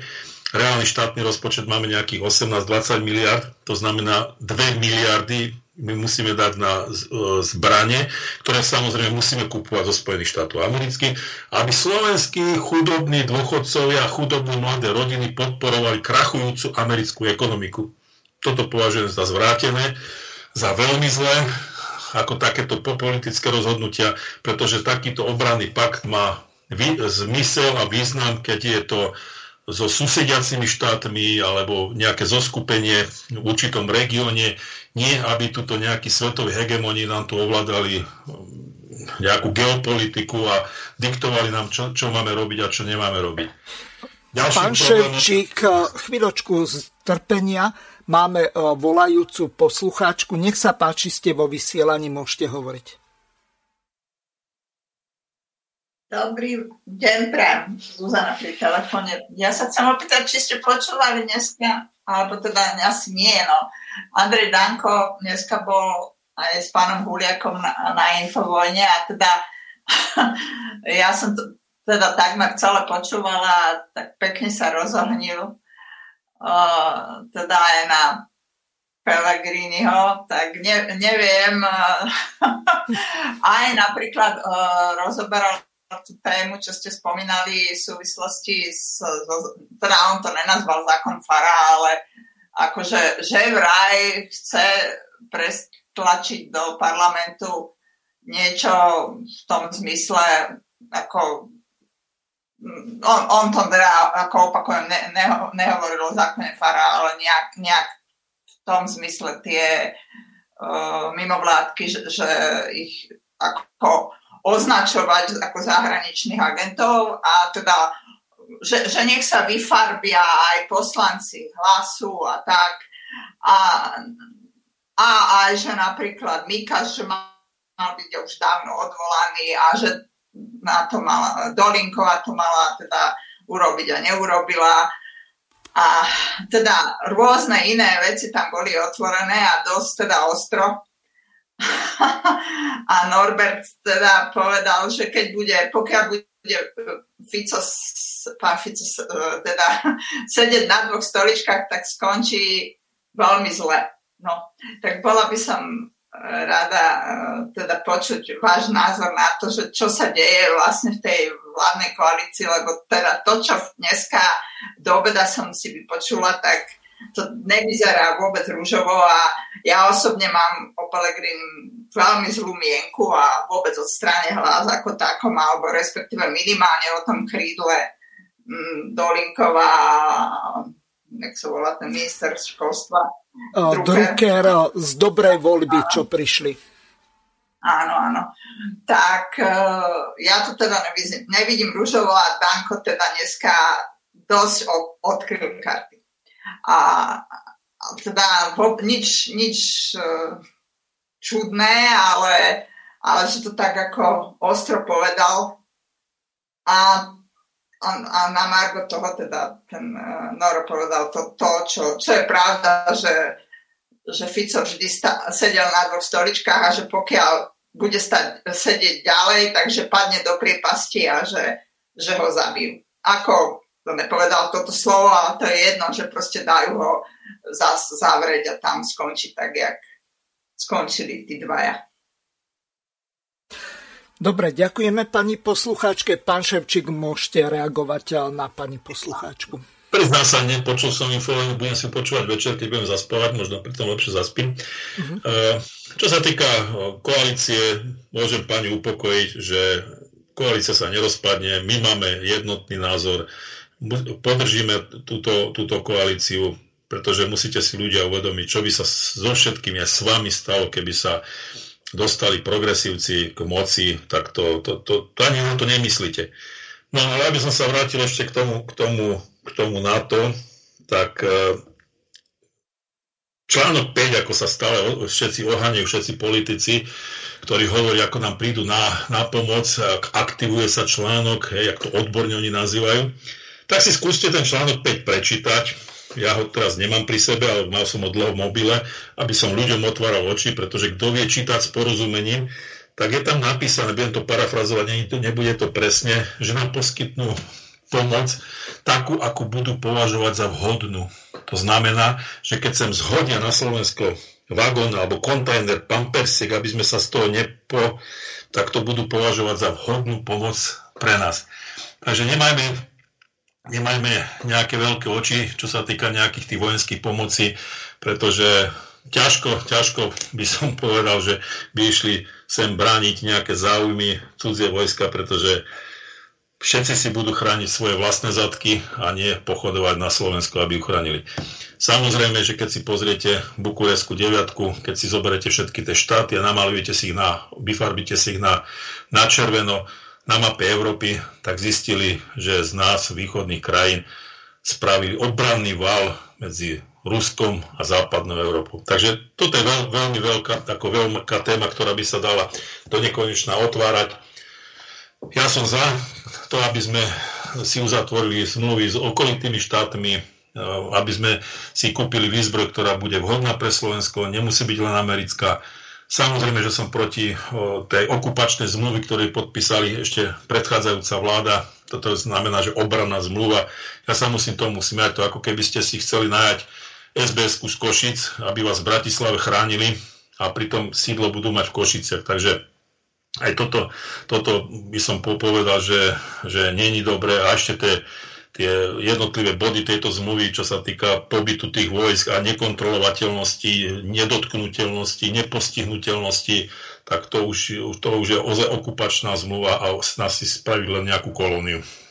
Pán Ševčík, máme volajúceho zo zahraničia. Nech sa páči, ste vo vysielaní. Zdravím všetkých, hlavne toho objektívneho reportéra. Christian Viedne. E, viete čo, mne už sa trošku tie, ten narratív o tom spájaní krúti v bruchu a mne sa zdá, že aj úplne niekde inde dole. Takže furt to hovoríme, furt počujeme, nič sa nerobí. Aj ten Danko, klobúk dole, zjednotil slovenské, stra, slovenský e, kandidátov. Dostali sa do parlamentu. Ale prečo nemá tú pokoru? A my všetci, viete, nemáme lepšieho kandidáta, a to poviem, nevadí, kor, e, e, ten, e, či som objektívny, či neobjektívny, povedzte mi, či máme lepšieho ako Harabina e, kandidáta. To sa nevedia tí, tí, tí, tí pišnivky všetky kolo dokola zjednotiť na jednom. Koho tam máme lepšieho, prosím vás? Koho? Však, však každý má niečo pod čapicu. Aj on. A ja mám len plešinu. Máme niečo všetci. A jak to nedokážeme, tak to tak pobabreme kvôli obyčajnej hlúpej e, píche. A ešte, že tiež ten, to sú pubertáci, pre prezidenta. Mal by mať aspoň 55, ideálne 60 rokov. A to splňuje Harabina a ten ich Korčok. Ale e, to je také zložité, aj ten Danko však e, sa stažuje, že na čo, jak si im zametajú, a čo on hneď nevystúpil a ja podporím Harabína. A vylište mi, viete čo, a celý tento, celému Pelegrini mu povedať. Tak vieme, aké nebezpečie a hráme sa na objektivitu. Ja už som to navrhol aj Borisovi tomuto. E, Koronimu. Keď bolo o Koronimu. A on hneď, že to není fér, nám sa to nelúbi, že oni majú kandidáta a ani e, Slobodný vysielač by nemal navrhovať svojho kandidáta. Nebolo svojho.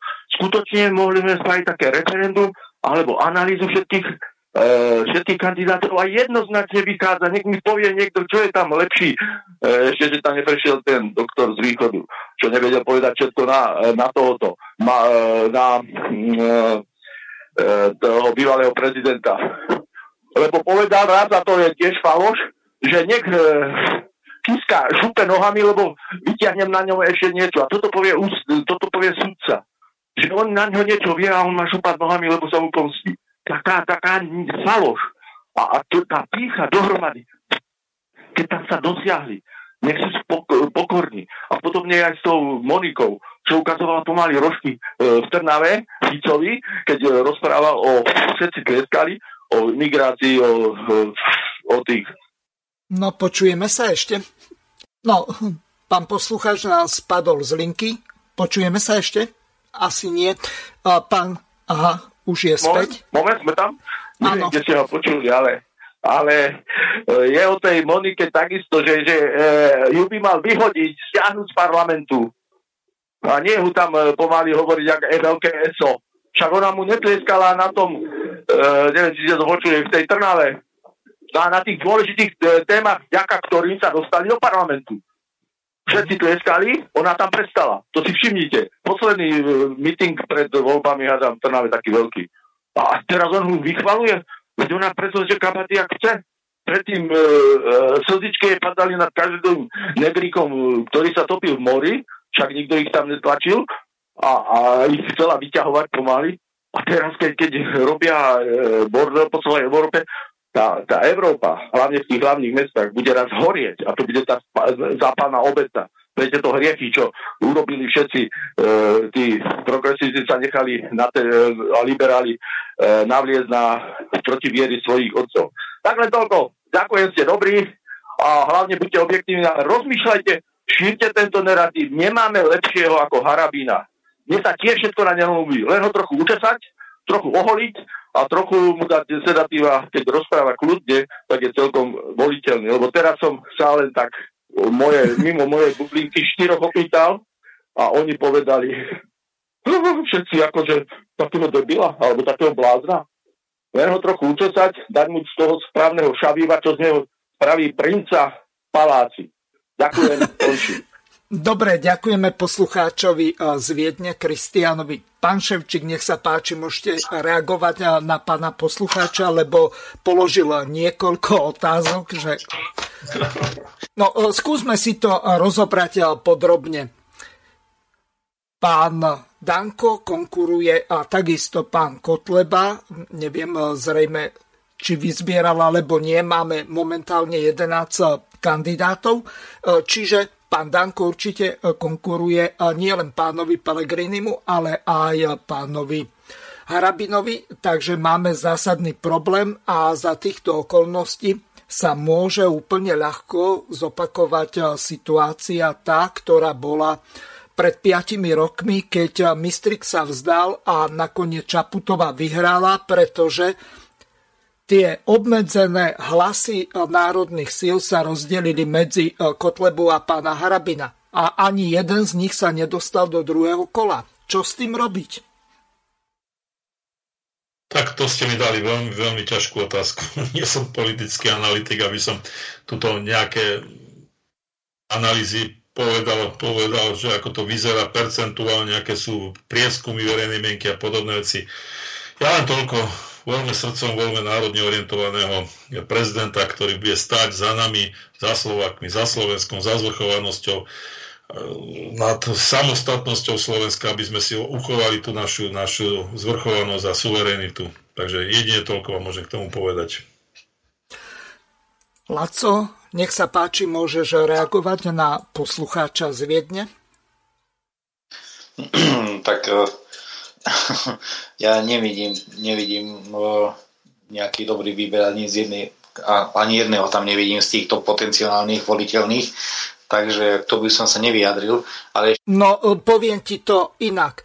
Ak budeme čakať na ideál, tak e, budeme sedieť do konca života v čakárni. Tak tu musíme vychádzať z toho, čo je, ako Česi hovoria, gmáni, alebo to, čo máme No ako, ja, ako keby, ja budem voliť Harabina takto zo všetkých, tak poviem. Ale e, teraz e, k tej téme na to by som ešte niečo reagoval k referendám, lebo, lebo tam som nemal priestor. A e, na to momentálne funguje ako silový rezort na presadzovanie americkej globalizácie.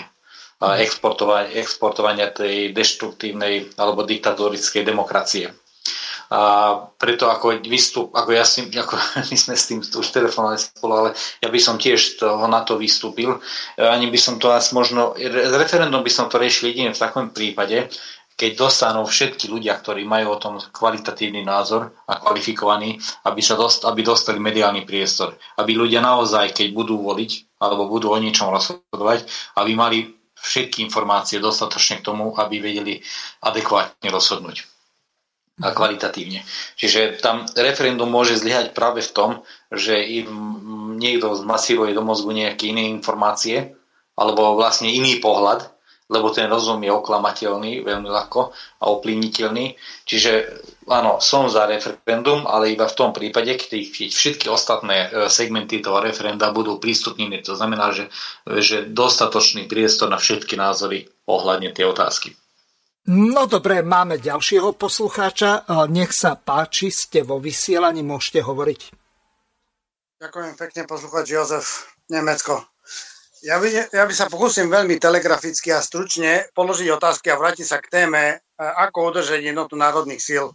Prvé by som mal na pána Kormoša a potom strategicky na pána Ševčíka.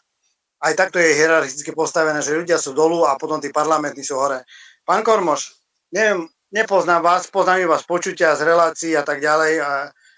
Chcem sa opýtať, e, Pôsobíte iba v jednom občanskom združení alebo proste máte spoluprácu s viacerými občanskými združeniami na Slovensku, hlavne na tom juhu, predpokladám. Taká prvá otázka. No, Laco, nech sa páči. Tak v koľkých občianských združeniach si? Nie som členom ani jedného občianského združenia. Mám jeden vlastný, jedno vlastné občianske združenie, ale tá vôbec nefunguje. V prvom rade ja pôsobím ako aktivista v Maďarsku lebo ako národne sa cítim byť Maďarom, ale medzi tým sa snažím spolupracovať a spájať aj, aj tie pronárodné sily aj medzi Slovákmi a Maďarmi, len to je ten ešte zatiaľ ten fenomén, že ani na Slovensku, ani Maďarsku tie národné sily sa sami nedokázali zjednotiť, tak e, preto je dosť náročné zjednocovať ešte aj dva, dve e, národy, ale toto je hlavne moja agenda, moja úloha, ktorú som si ako sebe dal. Mm-hmm. Druhá výborne, otázka. Výborne, výborne veľmi, veľmi dobre. Druhá otázka je teraz. E, poznáme Národnú koalíciu, poznáme iné združenia. Moja otázka teraz je na vás. Neviem, ktorý je najmenší slovenský kraj alebo okres. Nemám potuchy. E, ľudia si musia uvedomiť, že jednoducho, pokiaľ nebudú fungovať na tej komunálnej alebo komunitnej úrovni, a čo robíte vy, pán Kormoš, tak je super, že, že idete cez tú maďarsko-slovenskú spoluprácu. Tak trvalo by jednoducho povedať to, a pán Ševčík ako policajt, strateg, asi mi udá za pravdu, musíme si e, ustanoviť e, mantinely ihriska a pravidla. A to som hovoril aj v, vo vysielaní. Proste treba pozývať, normálne dávať oznámy ľudí rôznych združení, ktorí prídu, prídu, aby sme vytriedili toto zrno odpliev, pretože tým pádom zbytočne občania dostávajú nejakú falošnú nádej od nejakých falošných ľudí, ktorí jednoducho, ja neviem, môžeme to nazvať nasadení, zaplatení a tak ďalej. Takže moja teraz otázka znie na, na pána Ševčíka, že keď ste chodili po Slovensku, uh, vy nemusíte robiť veľké dlhé videá, ale treba jednoducho povedať, aj pán Kormoš, Proste s týmito ľuďmi sa dá a s týmito sa nedá. Pretože ak Slovensko kľakne, ja som zastával názor, že voľby v septembri boli posledné voľby s politickými stranami a voľby teraz do Európskej únie, tých zástupcov budú posledné európske voľby. Takže čo vy na to, pán Ševčík? Dobre, takže otázka bola jasná. Tak najskôr začnem od tej Európskej únie tak e, veľa analytikov predpokladá, že Európska únia sa sama rozpadne, pretože už dobre vidíte tú silu, čo sa postavila tým nezmyslom bruselským a organizuje sa tie obrovské štrajky. U nás to nie je v televíziách vidieť, ale ako keď si nájdete vhodné tie zdroje informácií, tak vidíte, ako to tam vyzerá, ako močovkou oblievajú štátne budovy alebo budovy ministerstiev. Takže veľa tomu nedávame, pretože ozaj skutočne už idú zničiť e, národné štáty, chcú štátom zobrať suverenitu a chcú tam zaviesť len určitý diktát. My sa ako takí truhlici ešte držíme a vidíme v Európskej únii nejakú spásu a záchranu. Čo sa týka slovenských volieb, tak e, dúfam, že národné sily sa zobudia a do budúcich volieb budú ešte silnejšie pretože sami vidíte to, že bol určitý plán, ktorý nevyšiel a progresívci absolútne nechcú uznať výsledky volieb a preto organizujú tieto Majdany a myslia si, že takýmto spôsobom nejako zvrhnú vládu alebo donútia vládu odísť, ale zatiaľ sa im to nedarí a dúfam, že sa im to ani nepodarí a dúfam, že s tým aj čoskoro skončia, pretože len riskujú zdravie občanov, ktorí tam chodia len vymrznúť. A je to zbytočné, pretože ako som po, mi volali, že posledné prieskumy ukázali, že tieto vládne strany vládnej koalície rastú a naberajú na sile. Mhm. Dobre. Tak, Laco, nech sa páči, môžeš pokračovať ďalej. No, nemôžeš, lebo máme ďalšieho volajúceho poslucháča. Nech sa páči. Dobrý deň. Uh, takto. Uh, pán poslucháč, stiahnite si rádio a budete počúvať cez telefón. Lebo máme ozvenu. Nech sa páči, môžete hovoriť. Dobrý deň, želám všetkým. Mal by som v podstate také pár dotazov na pána generála Ševčíka. A môže, môže si bude poznámky, aby mohol potom odpovedať.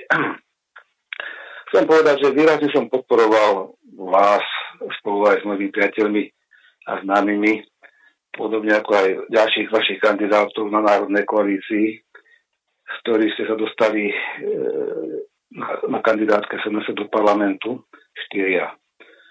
Cieľom bolo zabrániť progresívno-liberálnym stranám vytvoriť vládu, čo sa aj podarilo. Musím však otvorene konštatovať, že správanie sa súčasnej koalície je pre nás to s veľkým sklamaním. Spomeniem napríklad.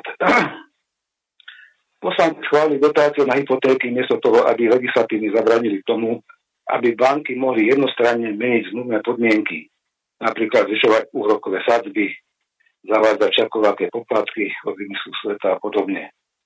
Banky, vieme, že banky majú neštandardné možnosti, ktoré si iné subjekty nemôžu z zákona dovoliť. Môžu priebehu platnosti zmluv meniť tieto podmienky. Štát len na tieto príspevky v budúcom roku vynaloží 70 miliónov eur, čo bude čistý zisk týchto bank, ktoré dosahujú aj bez toho ročne 100 miliónové zisky. Za novelu hlasovalo všetkých 76 prítomných poslancov.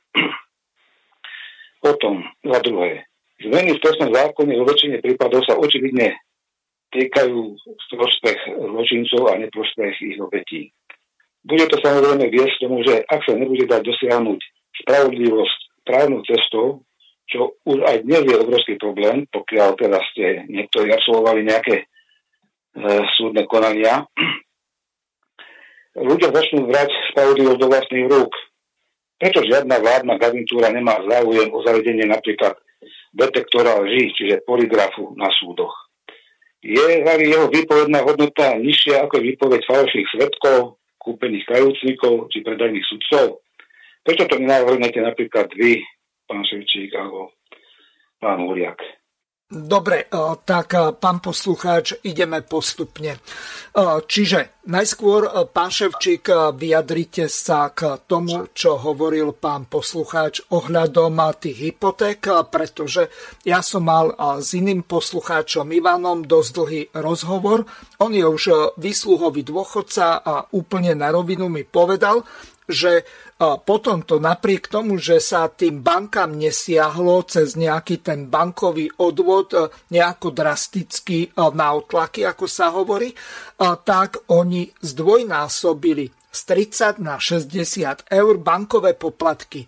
Čiže vidíme, že tie banky už konajú nejako preventívne alebo nevidia žiadnu hrozbu alebo žiadne obavy z toho, že by boli nejaké konsekvencie vyvodené voči ním, ako keby oni mali nadvládu nad týmto štátom. Ako sa vydívate na tento problém, čo nastolí pán posluchač? Určite, určite aspoň s Pavlom Luptákom a začneme to riešiť. Pavel Lupták je veľmi výborný ekonom, vyzná sa vo finančníctve. Ja osobne, už sme mali dlhé, dlhé rozhovory na túto tému a chystám na, na túto tému aj video, som za to, aby sa založila Slovenská banka, ktorá bude slúžiť ľuďom.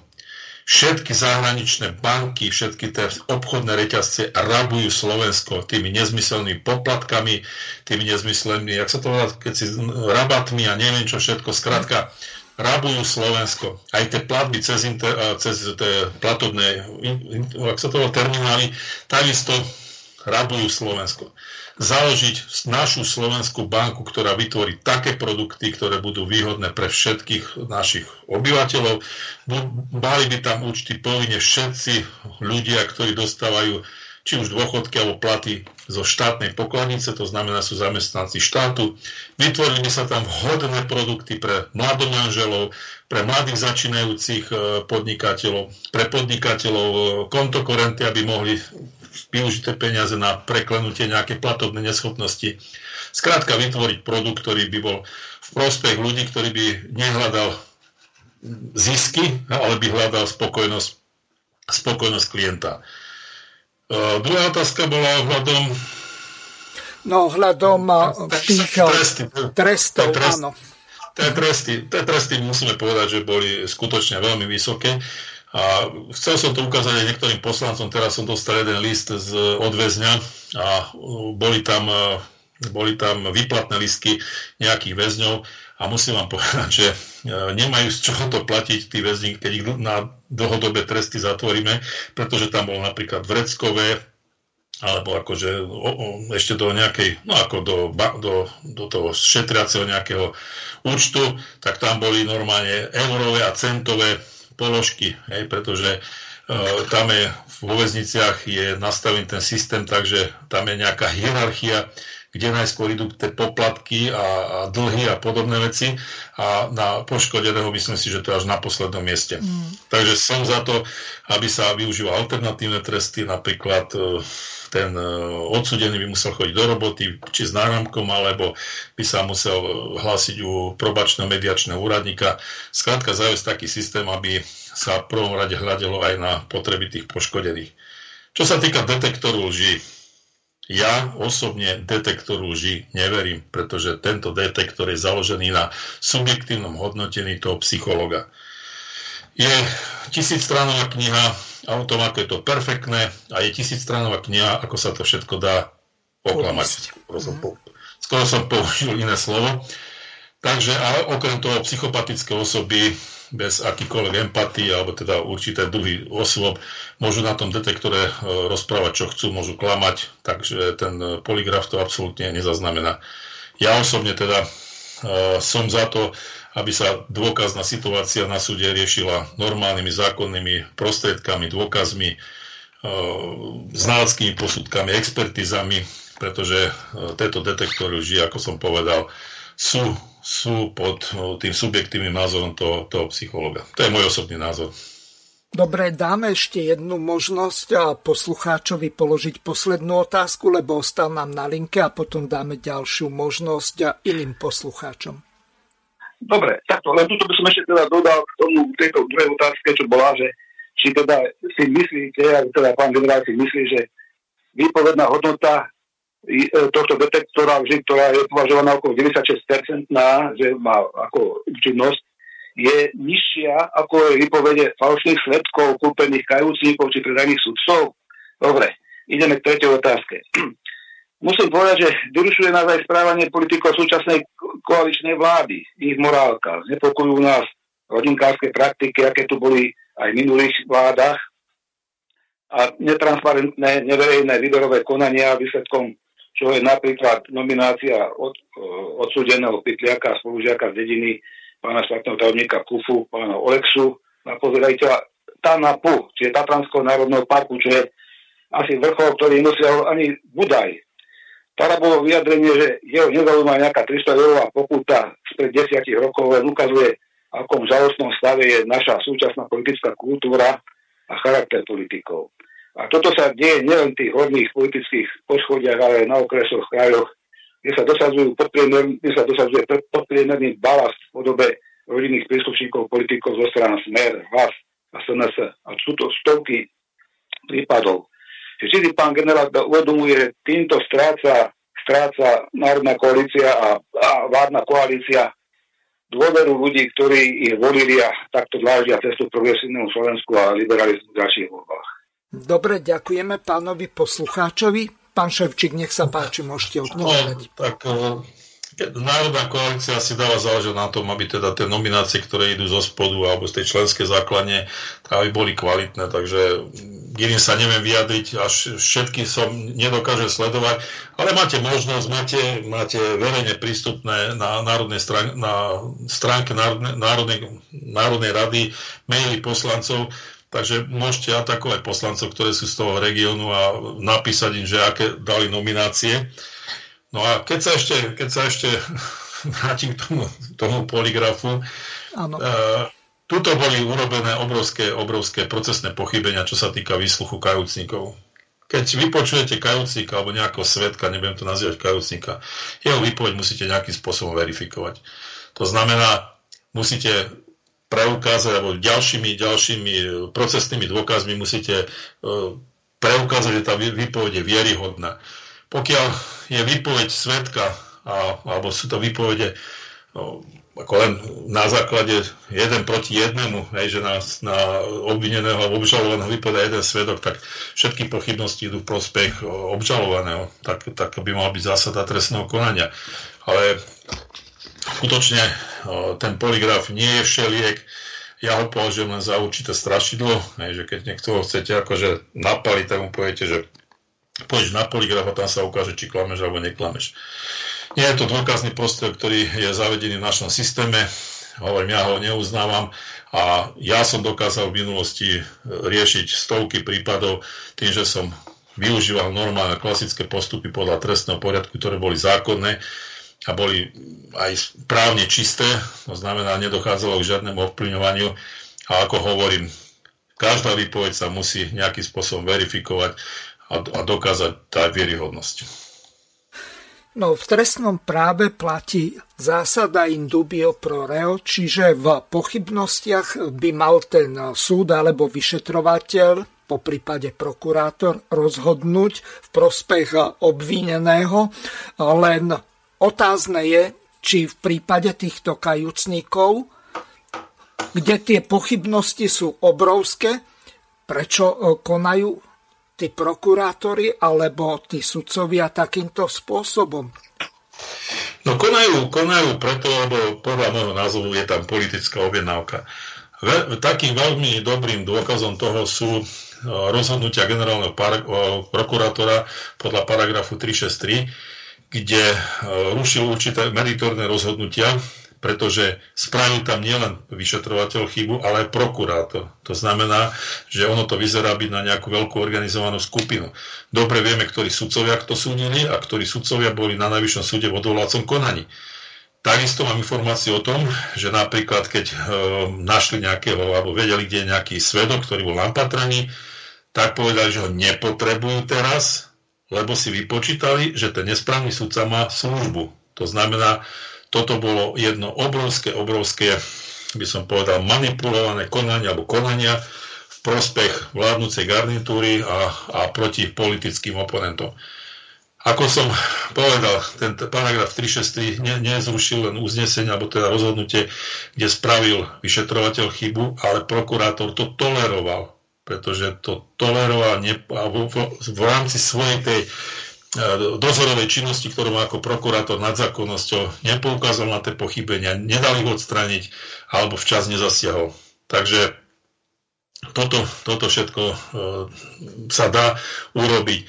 Napríklad najznámejší e, prípad e, doktora Koláčika, kde svedok ho videl z auta cez sklo, cez ktoré není vidieť. Ako toto mohol ten sudca odsúdiť? Povedzte mi toto. Mm. No, poslucháč sa dovolal ešte raz, tak e, úplne posledná otázka. Nech sa páči. Dobre. No, ešte len teda dodám, že na takéto e, rozporúplné svedectvá by ten detektor vždy bol ideálny a aspoň by teda vedel e, potvrdiť alebo vyvrátiť to tvrdenie, ktoré je očividne napríklad nepravdivé. No dobre, ale posledná teda otázka. A z týchto spomenutých dôvodov, ako som spomenul, čo ja len to rodinkárstvo, ktoré pomerne masívne prebieha na všetkých e, úrovniach e, Slovenska. By som chcel povedať, že e, dospeli sme aj s, mojim, s mojimi známymi priateľmi, ktorí, hovorím, volili túto koalíciu, týchto koaličných e, poslancov, že nebudeme v nadchádzajúcich prezidentských voľbách voliť a podporovať kandidátov hlasu Pelegriniho ani kandidáta SNS Danka. Navyše Pelegrini je predsedom strany, ktorá má v gestii ministerstvo zdravotníctva, kde sedí pani Dolinková, a ktoré drží z nepochopiteľných dôvodov ochrannú ruku nad hlavným hygienikom pánom Mikasom, ktorý svojimi nezákonnými vyhláškami dva roky porušoval Ústavu Slovenskej republiky a ľudské práva vyše 5 miliónov obyvateľov Slovenska. Ako je možné, že strana, ktorá dokázala zo dňa na deň vymeniť 26 policajtov, nevie vymeniť jednu, jednu hlavnú tvár epochy celoplošného špachlovania, obmedzovania, vyrážania sa a vakcinovania. Dobre, e, tak e, pán Ševčík, e, čo ideme robiť s Mikasom, lebo dnes bola aj otázka od Mira Heredoša, ktorý sa tiež k tejto veci vyjadroval a dokonca požiadal poslucháčov alebo ten jeho fanklub na Telegrame, aby zverejnili nejakým spôsobom prepojenie medzi Druckerom, Dolinkovou, Pelegrínim a Mikasom. Takže nech sa páči, čo ideme robiť s Mikasom, lebo potom je ďalšia otázka od ďalšieho poslucháča, ktorý kvôli tomu, že je tam Mikas, tak stále ten úrad všeobecného zdravotníctva tak voči nemu vedie konanie a nutia ho zaplatiť za porušenie tých protipandemických opatrení pokutu 5000 eur. Čo ideme s tým robiť? No, určite sa musím s kolegami dohodnúť a nejak legislatívne opraviť alebo nejakú prístupku, amnestiu, niečo, skrátka niečo s tým spraviť. Neviem sa k tomuto nejaký, nejakým e, spôsobom vyjadriť. Viem, čo je to amnestia normálna prezidentská, ktorá má dopad napríklad na trestné konania alebo tresty odňatia slobody. Takže to by som vedel, ale čo sa týka tohto, tak priznám sa, nemám o tom nejakú znalosť. Ale čo sa týka pána Mikasa, neviem, akom je pracovnom pomere, ako, ako, ako, na akom princípe je tá jeho služba, ten jeho úrad, tá jeho funkcia, či je to nejakým spôsobom obmedzené, ako niektorí majú na 5-7 rokov, neviem vám to povedať, ale určite nechcem aj týmto zasávať do, do činnosti poslanca Peťa Kotlára, ktorý je spolumocnenec vlády pre riešenie týchto covidových otázok. Určite sa ho na to opýtam e, zajtra v plene a či aj takéto veci bude riešiť z titulu svoje, svojho postavenia. No dobre, len teraz e, ide o to, že čo urobíme e, s tým Mikasom, pretože on ako hlavný hygienik, tak on tú agendu, ktorá bola presadzovaná počas toho núdzového stavu, tak on presadzuje a tým pádom na, úplne zbytočne sa tam vymenila vláda, keď sa nevymenil Mikas. Máme ďalšieho poslucháča, ale krátko poprosím, lebo áno, ste vo vysielaní. Ste, no neviem, či nemáme dvoch, takže nech sa páči, pán Ševčík, môžete pokračovať. Čo? Neviem, nič som nepočul. No, poslucháč e, akurát toľko povedal, že e, nepočuje, tak neviem, kde je problém. neviem, čo by sa mal vyjadriť. Áno, e, môžete hovoriť. Spadlo spojenie. Ja spadlo spojenie veľmi krátko. Pán Ševčík, ja mám iba jednu jedinú prozbu. Proste ste v Národnej rade, máte tam mediálny priestor, kamery, nahrávky, ale to platí pre všetkých proste ako vyšetrovateľ, alebo proste tí ľudia, keď vidíte, že, že tam je problém, hej, že napríklad, ja neviem, hlas robí problematické rozhodnutia, alebo nechcú sfunk- e, zmeniť rokovací poriadok, tak samozrejme vy si to vydiskujete e, medzi sebou, ale ak vidíte, že jednoducho to, čo bolo povedané medzi štyrmi očami, nefunguje, tak to musíte povedať normálne v Národnej rade, aby my sme občania mali práve informácie. A teraz spojím tak veci k dnešnej relácie. Ako spájať pronárodné sily? Ja hovorím jedno. Súhlasím s vašim hosťom, ktorý tam teraz došiel, ale ne, som prekvapený alebo sklamaný, že neprišla pani Terenová. A môjim jediným riešením je, čo som odsledoval v zahraničí, e, tuto napríklad, ja neviem, v Nemecku a pravdepodobne aj v Rakúsku funguje tak, že na miestnej úrovni proste, ak, ako máte obecné zastupiteľstvo alebo mestské zastupiteľstvo, tak fungujú aj tzv. E, mládežnícke zastupiteľstvo. Oni sa zúčastňujú na rokovacích zasadaniach toho daného mesta a tak ďalej. A jedna pointa vec, ako spájať je, že ľudia vy musia sa spájať jednoducho v tom danom regióne. Hej. Nespoľahajte sa ani na tých štyroch poslancov, ktoré sú v SNS a tak ďalej, pretože keď príde problém alebo nalámanie chleba, jednoducho musíte poznať tých ľudí v tom danom regióne. Hej, to je moje jediné riešenie, ktoré, ktoré ja navrhujem a preto oceňujem prácu vašho, vašho hostia, pána Kormoša, alebo aj iných aktivistov, ktorí fungujú na takejto báze a vytvárajú takéto komunity. Tak to je všetko z mojej strany. Ďakujem. Ja tiež ďakujem poslucháčovi z Nemecka. No, Určite, určite, určite dám na vedomie obyvateľom Prievického okresu spôsob komunikácie a stretávania sa so mnou, pretože ja sa chcem s ľuďmi stretávať. Určite vyhodím inzerát do, do toho Prievicka, aby ľudia teda si mohli prečítať, že akým spôsobom sa dá nám, nám dá nakontaktovať a aby sme sa mohli stretnúť, po prípade vyhlásim nejaké stretnutie, to znamená, že vtedy, vtedy o toľke, o toľke tam a tam, budem tam, prídite, porozprávame sa, aby som ľuďom povedal o práci v parlamente, o tom, čo sa chystá, ako to všetko vyzerá, ako to všetko funguje. Ako nemám s týmto problém, rád sa s ľuďmi stretnem, tie stretnutia prebiehajú aj teraz, keď idem napríklad do obchodu, tak eh, niekedy aj dve hodiny nevidím z toho obchodu, pretože ľudia sa chcú porozprávať, chcú informácie, takže som otvorený k stretnutiam a, a, tým, a komunikácii, takže veľmi rád sa s ľuďmi stretnem. No dobre. Laco, nech sa páči, môžeš reagovať na nášho poslucháča, lebo hlavne tá jeho akože- pripomienka bola k tebe. No a absolútne s ním súhlasím, lebo e, presne o to sa jedná, že treba vytvoriť taký systém.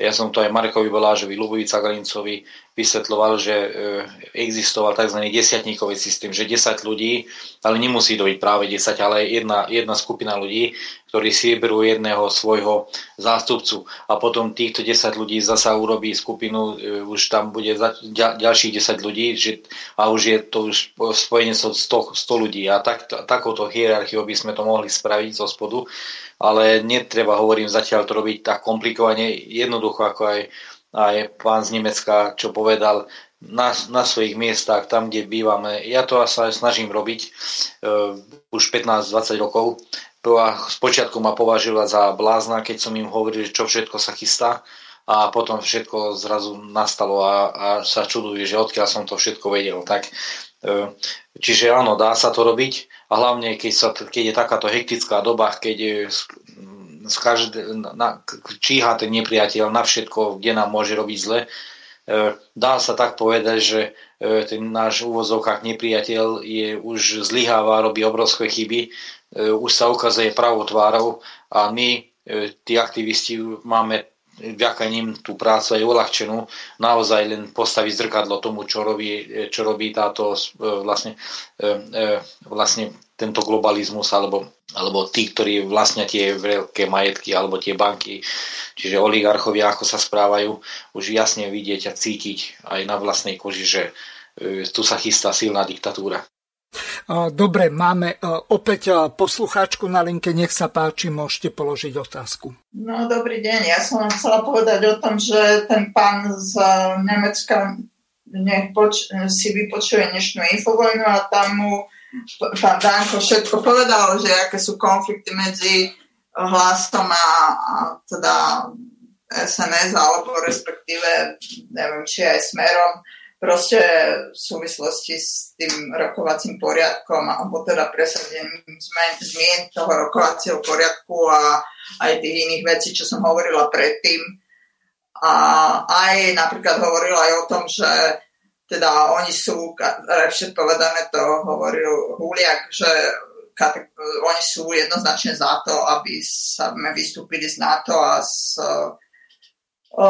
Európskej únie, ale že však to je, že dostali 5,6% a že všetci ostatní sú proti tomu a tým pádom, že žiadne referendum by aj tak ne, neprešlo. To, oni to takto nepovedali, ale je to logické. Svojím spôsobom je to logické, pretože uh, predsa televízia je v rukách bláznov. Ja to poviem tak, ak je. A žiadne zmeny sa za to teraz nepresadili a zasa preto, že sa ne, nepresadil zmeny rokovacom poriadku a, a tam opozícia si robí, čo chce. Mhm. Ale však slovenská televízia je v rukách momentálne KDH. Tak to je? No dobre, e, pán Ševčík, čo idete urobiť e, z RTVS, aby fungovala normálne, e, lebo čakajú nás v podstate tri kola volieb, dve prezidentské kola a jedno do Európskeho parlamentu v najbližšom pol roku, tak čo s tou RTVS, toto je akutný problém.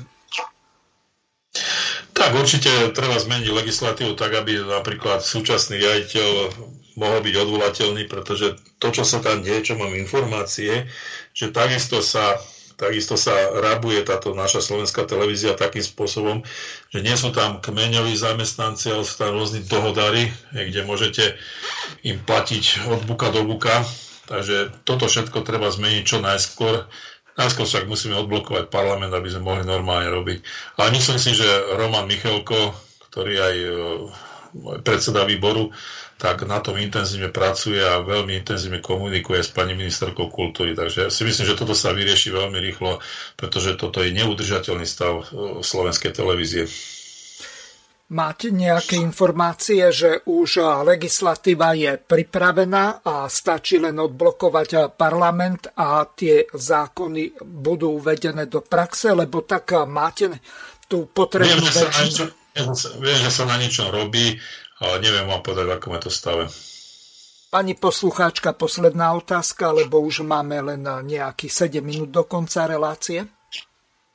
Ja, čo som počula, tak Michalko hovoril, že vraj majú prichystanú tú legislatívu, ale že, že nech si stiažujeme u hlasakov, že, lebo že oni zbrania odblokovaniu parlamentu. No veď e, dobre, lenže otázka, nikto z hlasu nepríde ani do Infovojny, ani do Slobodného vysielača, ani e, do ZVTV alebo do iných alternatívnych e, médií. Nie to ešte do televízie Slovan Šimkovičovej a Kotlárovi. Tak ako? Pán Ševčík, otázka to bola aj na vás.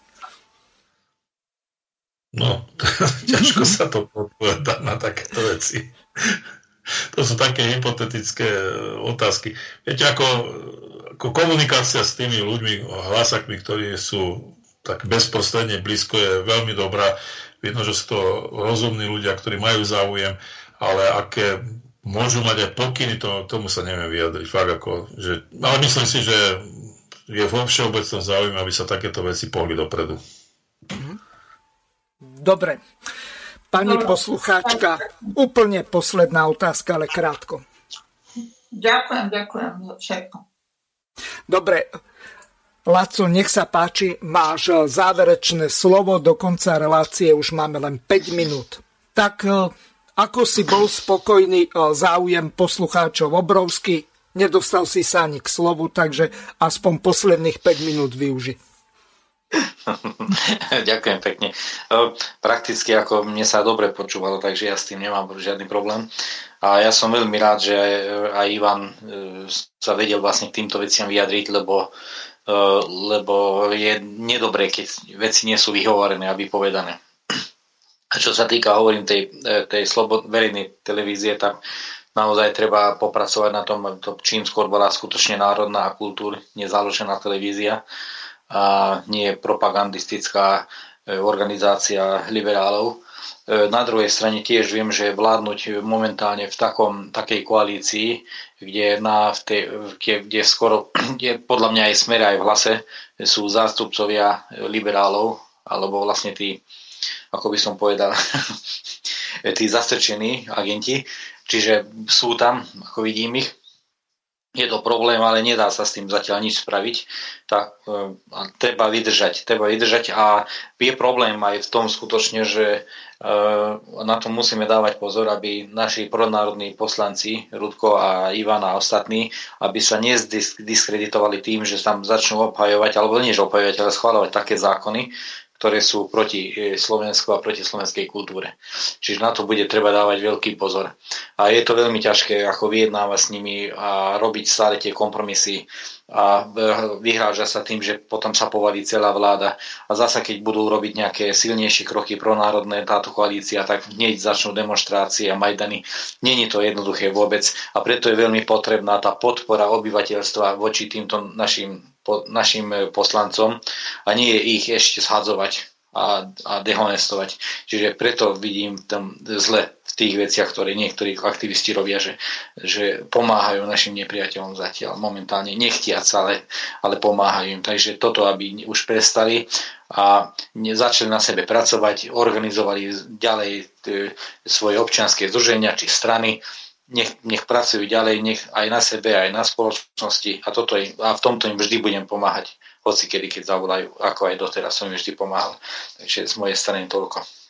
Dobre, úplne e, v samotnom závere, tak e, oslovil ma e, predseda Aliancie za rodinu doktor Anton Chromík, ktorý vyzýva jednou petíciou alebo skôr podpisovou akciou, ak to vôbec môžem tak nazvať, predsedu strany Smer a predsedu parlamentu ktorý nominoval ministerku zdravotníctva a ministra vnútra, aby predložili zákon, ktorý zagarantuje, že absurdity o rodiacich a tehotných mužoch sa nebudú týkať Slovenska. A druhá podmienka, aby sa zrušili kontroverzne štandardy a zastavili sa transexuálne revolúcie. Pán Ševčík, čo v tomto sa dá urobiť? Kto takýto návrh zákona predloží? Ja som za, ja by som, ak predložil podporím, alebo dokonca ja tiež by som nad tým uvažoval, že zakázať akúkoľvek e, ideológiu, túto gender ideológiu na školách, to znamená aj na stredných školách, nemajú tam čo robiť, už, a mimovládky už vôbec nie. Zakázať toto normálne, normálne e, by som to zákonom zakázal a ešte by som zakázal aj tie zvrátené knihy pre deti, čo sú dokonca už pre škôlskársky vek a o tom, hej, že no, o, takých zvrátenosti,ach hej, že e, no a nebudem to ani roz, radšej rozprávať, ale je tu jednoznačný záujem sexualizovať naše deti už v škôlke, hej, aby sa učili onanovať, hej, a neviem čo všetko. Takže toto by som zakázal zákonom, pretože dieťa má nárok na zdravý harmonický vývoj a nie ich pripravať pre nejakých pedofilov. Dobre, úplne posledná otázka. Pán Ševčík, boli by ste ochotní predložiť, ak by nám naši e, poslucháči alebo hostia napísali e, pre vás interpeláciu na jednotlivých e, ministrov cez vás ako poslanca, ak vám to pošlu? Napríklad prostredníctvom mňa. Ak to bude slušné, tak ne, nemám problém. Sme, sme poslanci, sme zastupcovia ľudí v, v parlamente, myslím si, že takéto niečo by malo byť normálne. Ale tam je taký zátel, že, že tam sa tie otázky losujú, pretože tam príde strašné kvantum napríklad otázok na ministrov, alebo na tú hodinu otázok, takže tam sa to losuje a niekedy sa to nedostane e, do toho pléna, ale mal by tuším, že na to písomne odpovedať. Dobre, tá moja pôvodná otázka sledo- smerovala k tomu, že či by ste to predložili normálne v podateľni Národnej rady ako interpeláciu písomnú na konkrétneho ministra. Takých môže byť neobmedzené množstvo a vám sú povinní podľa ústavy do jedného mesiaca ministri odpovedať. Nemám problém, samozrejme, že hovorím, sme volení zástupcovia, máme svojich voličov, takisto môžete využívať aj ostatných, ostatných poslancov, takže nevidím v tom problém. Takže bolo mi cťou, že hosťom relácie bol pán poslanec inžinier Ivan Ševčík, generál vo vyslužbe. Lúčim sa s vami. Ďakujem, ďakujem veľmi pekne za pozvanie a príjemne strávený už večer. Laci, ďakujem ti za, za, za, za asistenciu, ale veľa si toho nepovedal. Ja tiež ďakujem Lacovi Kormošovi a bohužiaľ viac času už nemáme, už ideme mierne po čase. Takže lúčim sa s vami a našimi poslucháčmi. Prajem všetkým pekný večer a teším sa na zajtrajšiu reláciu. Do počutia. Táto relácia vznikla za podpory dobrovoľných príspevkov našich poslucháčov. I ty sa k ním môžeš pridať. Viac informácií nájdeš na www.slobodnyvysielac.sk Ďakujeme.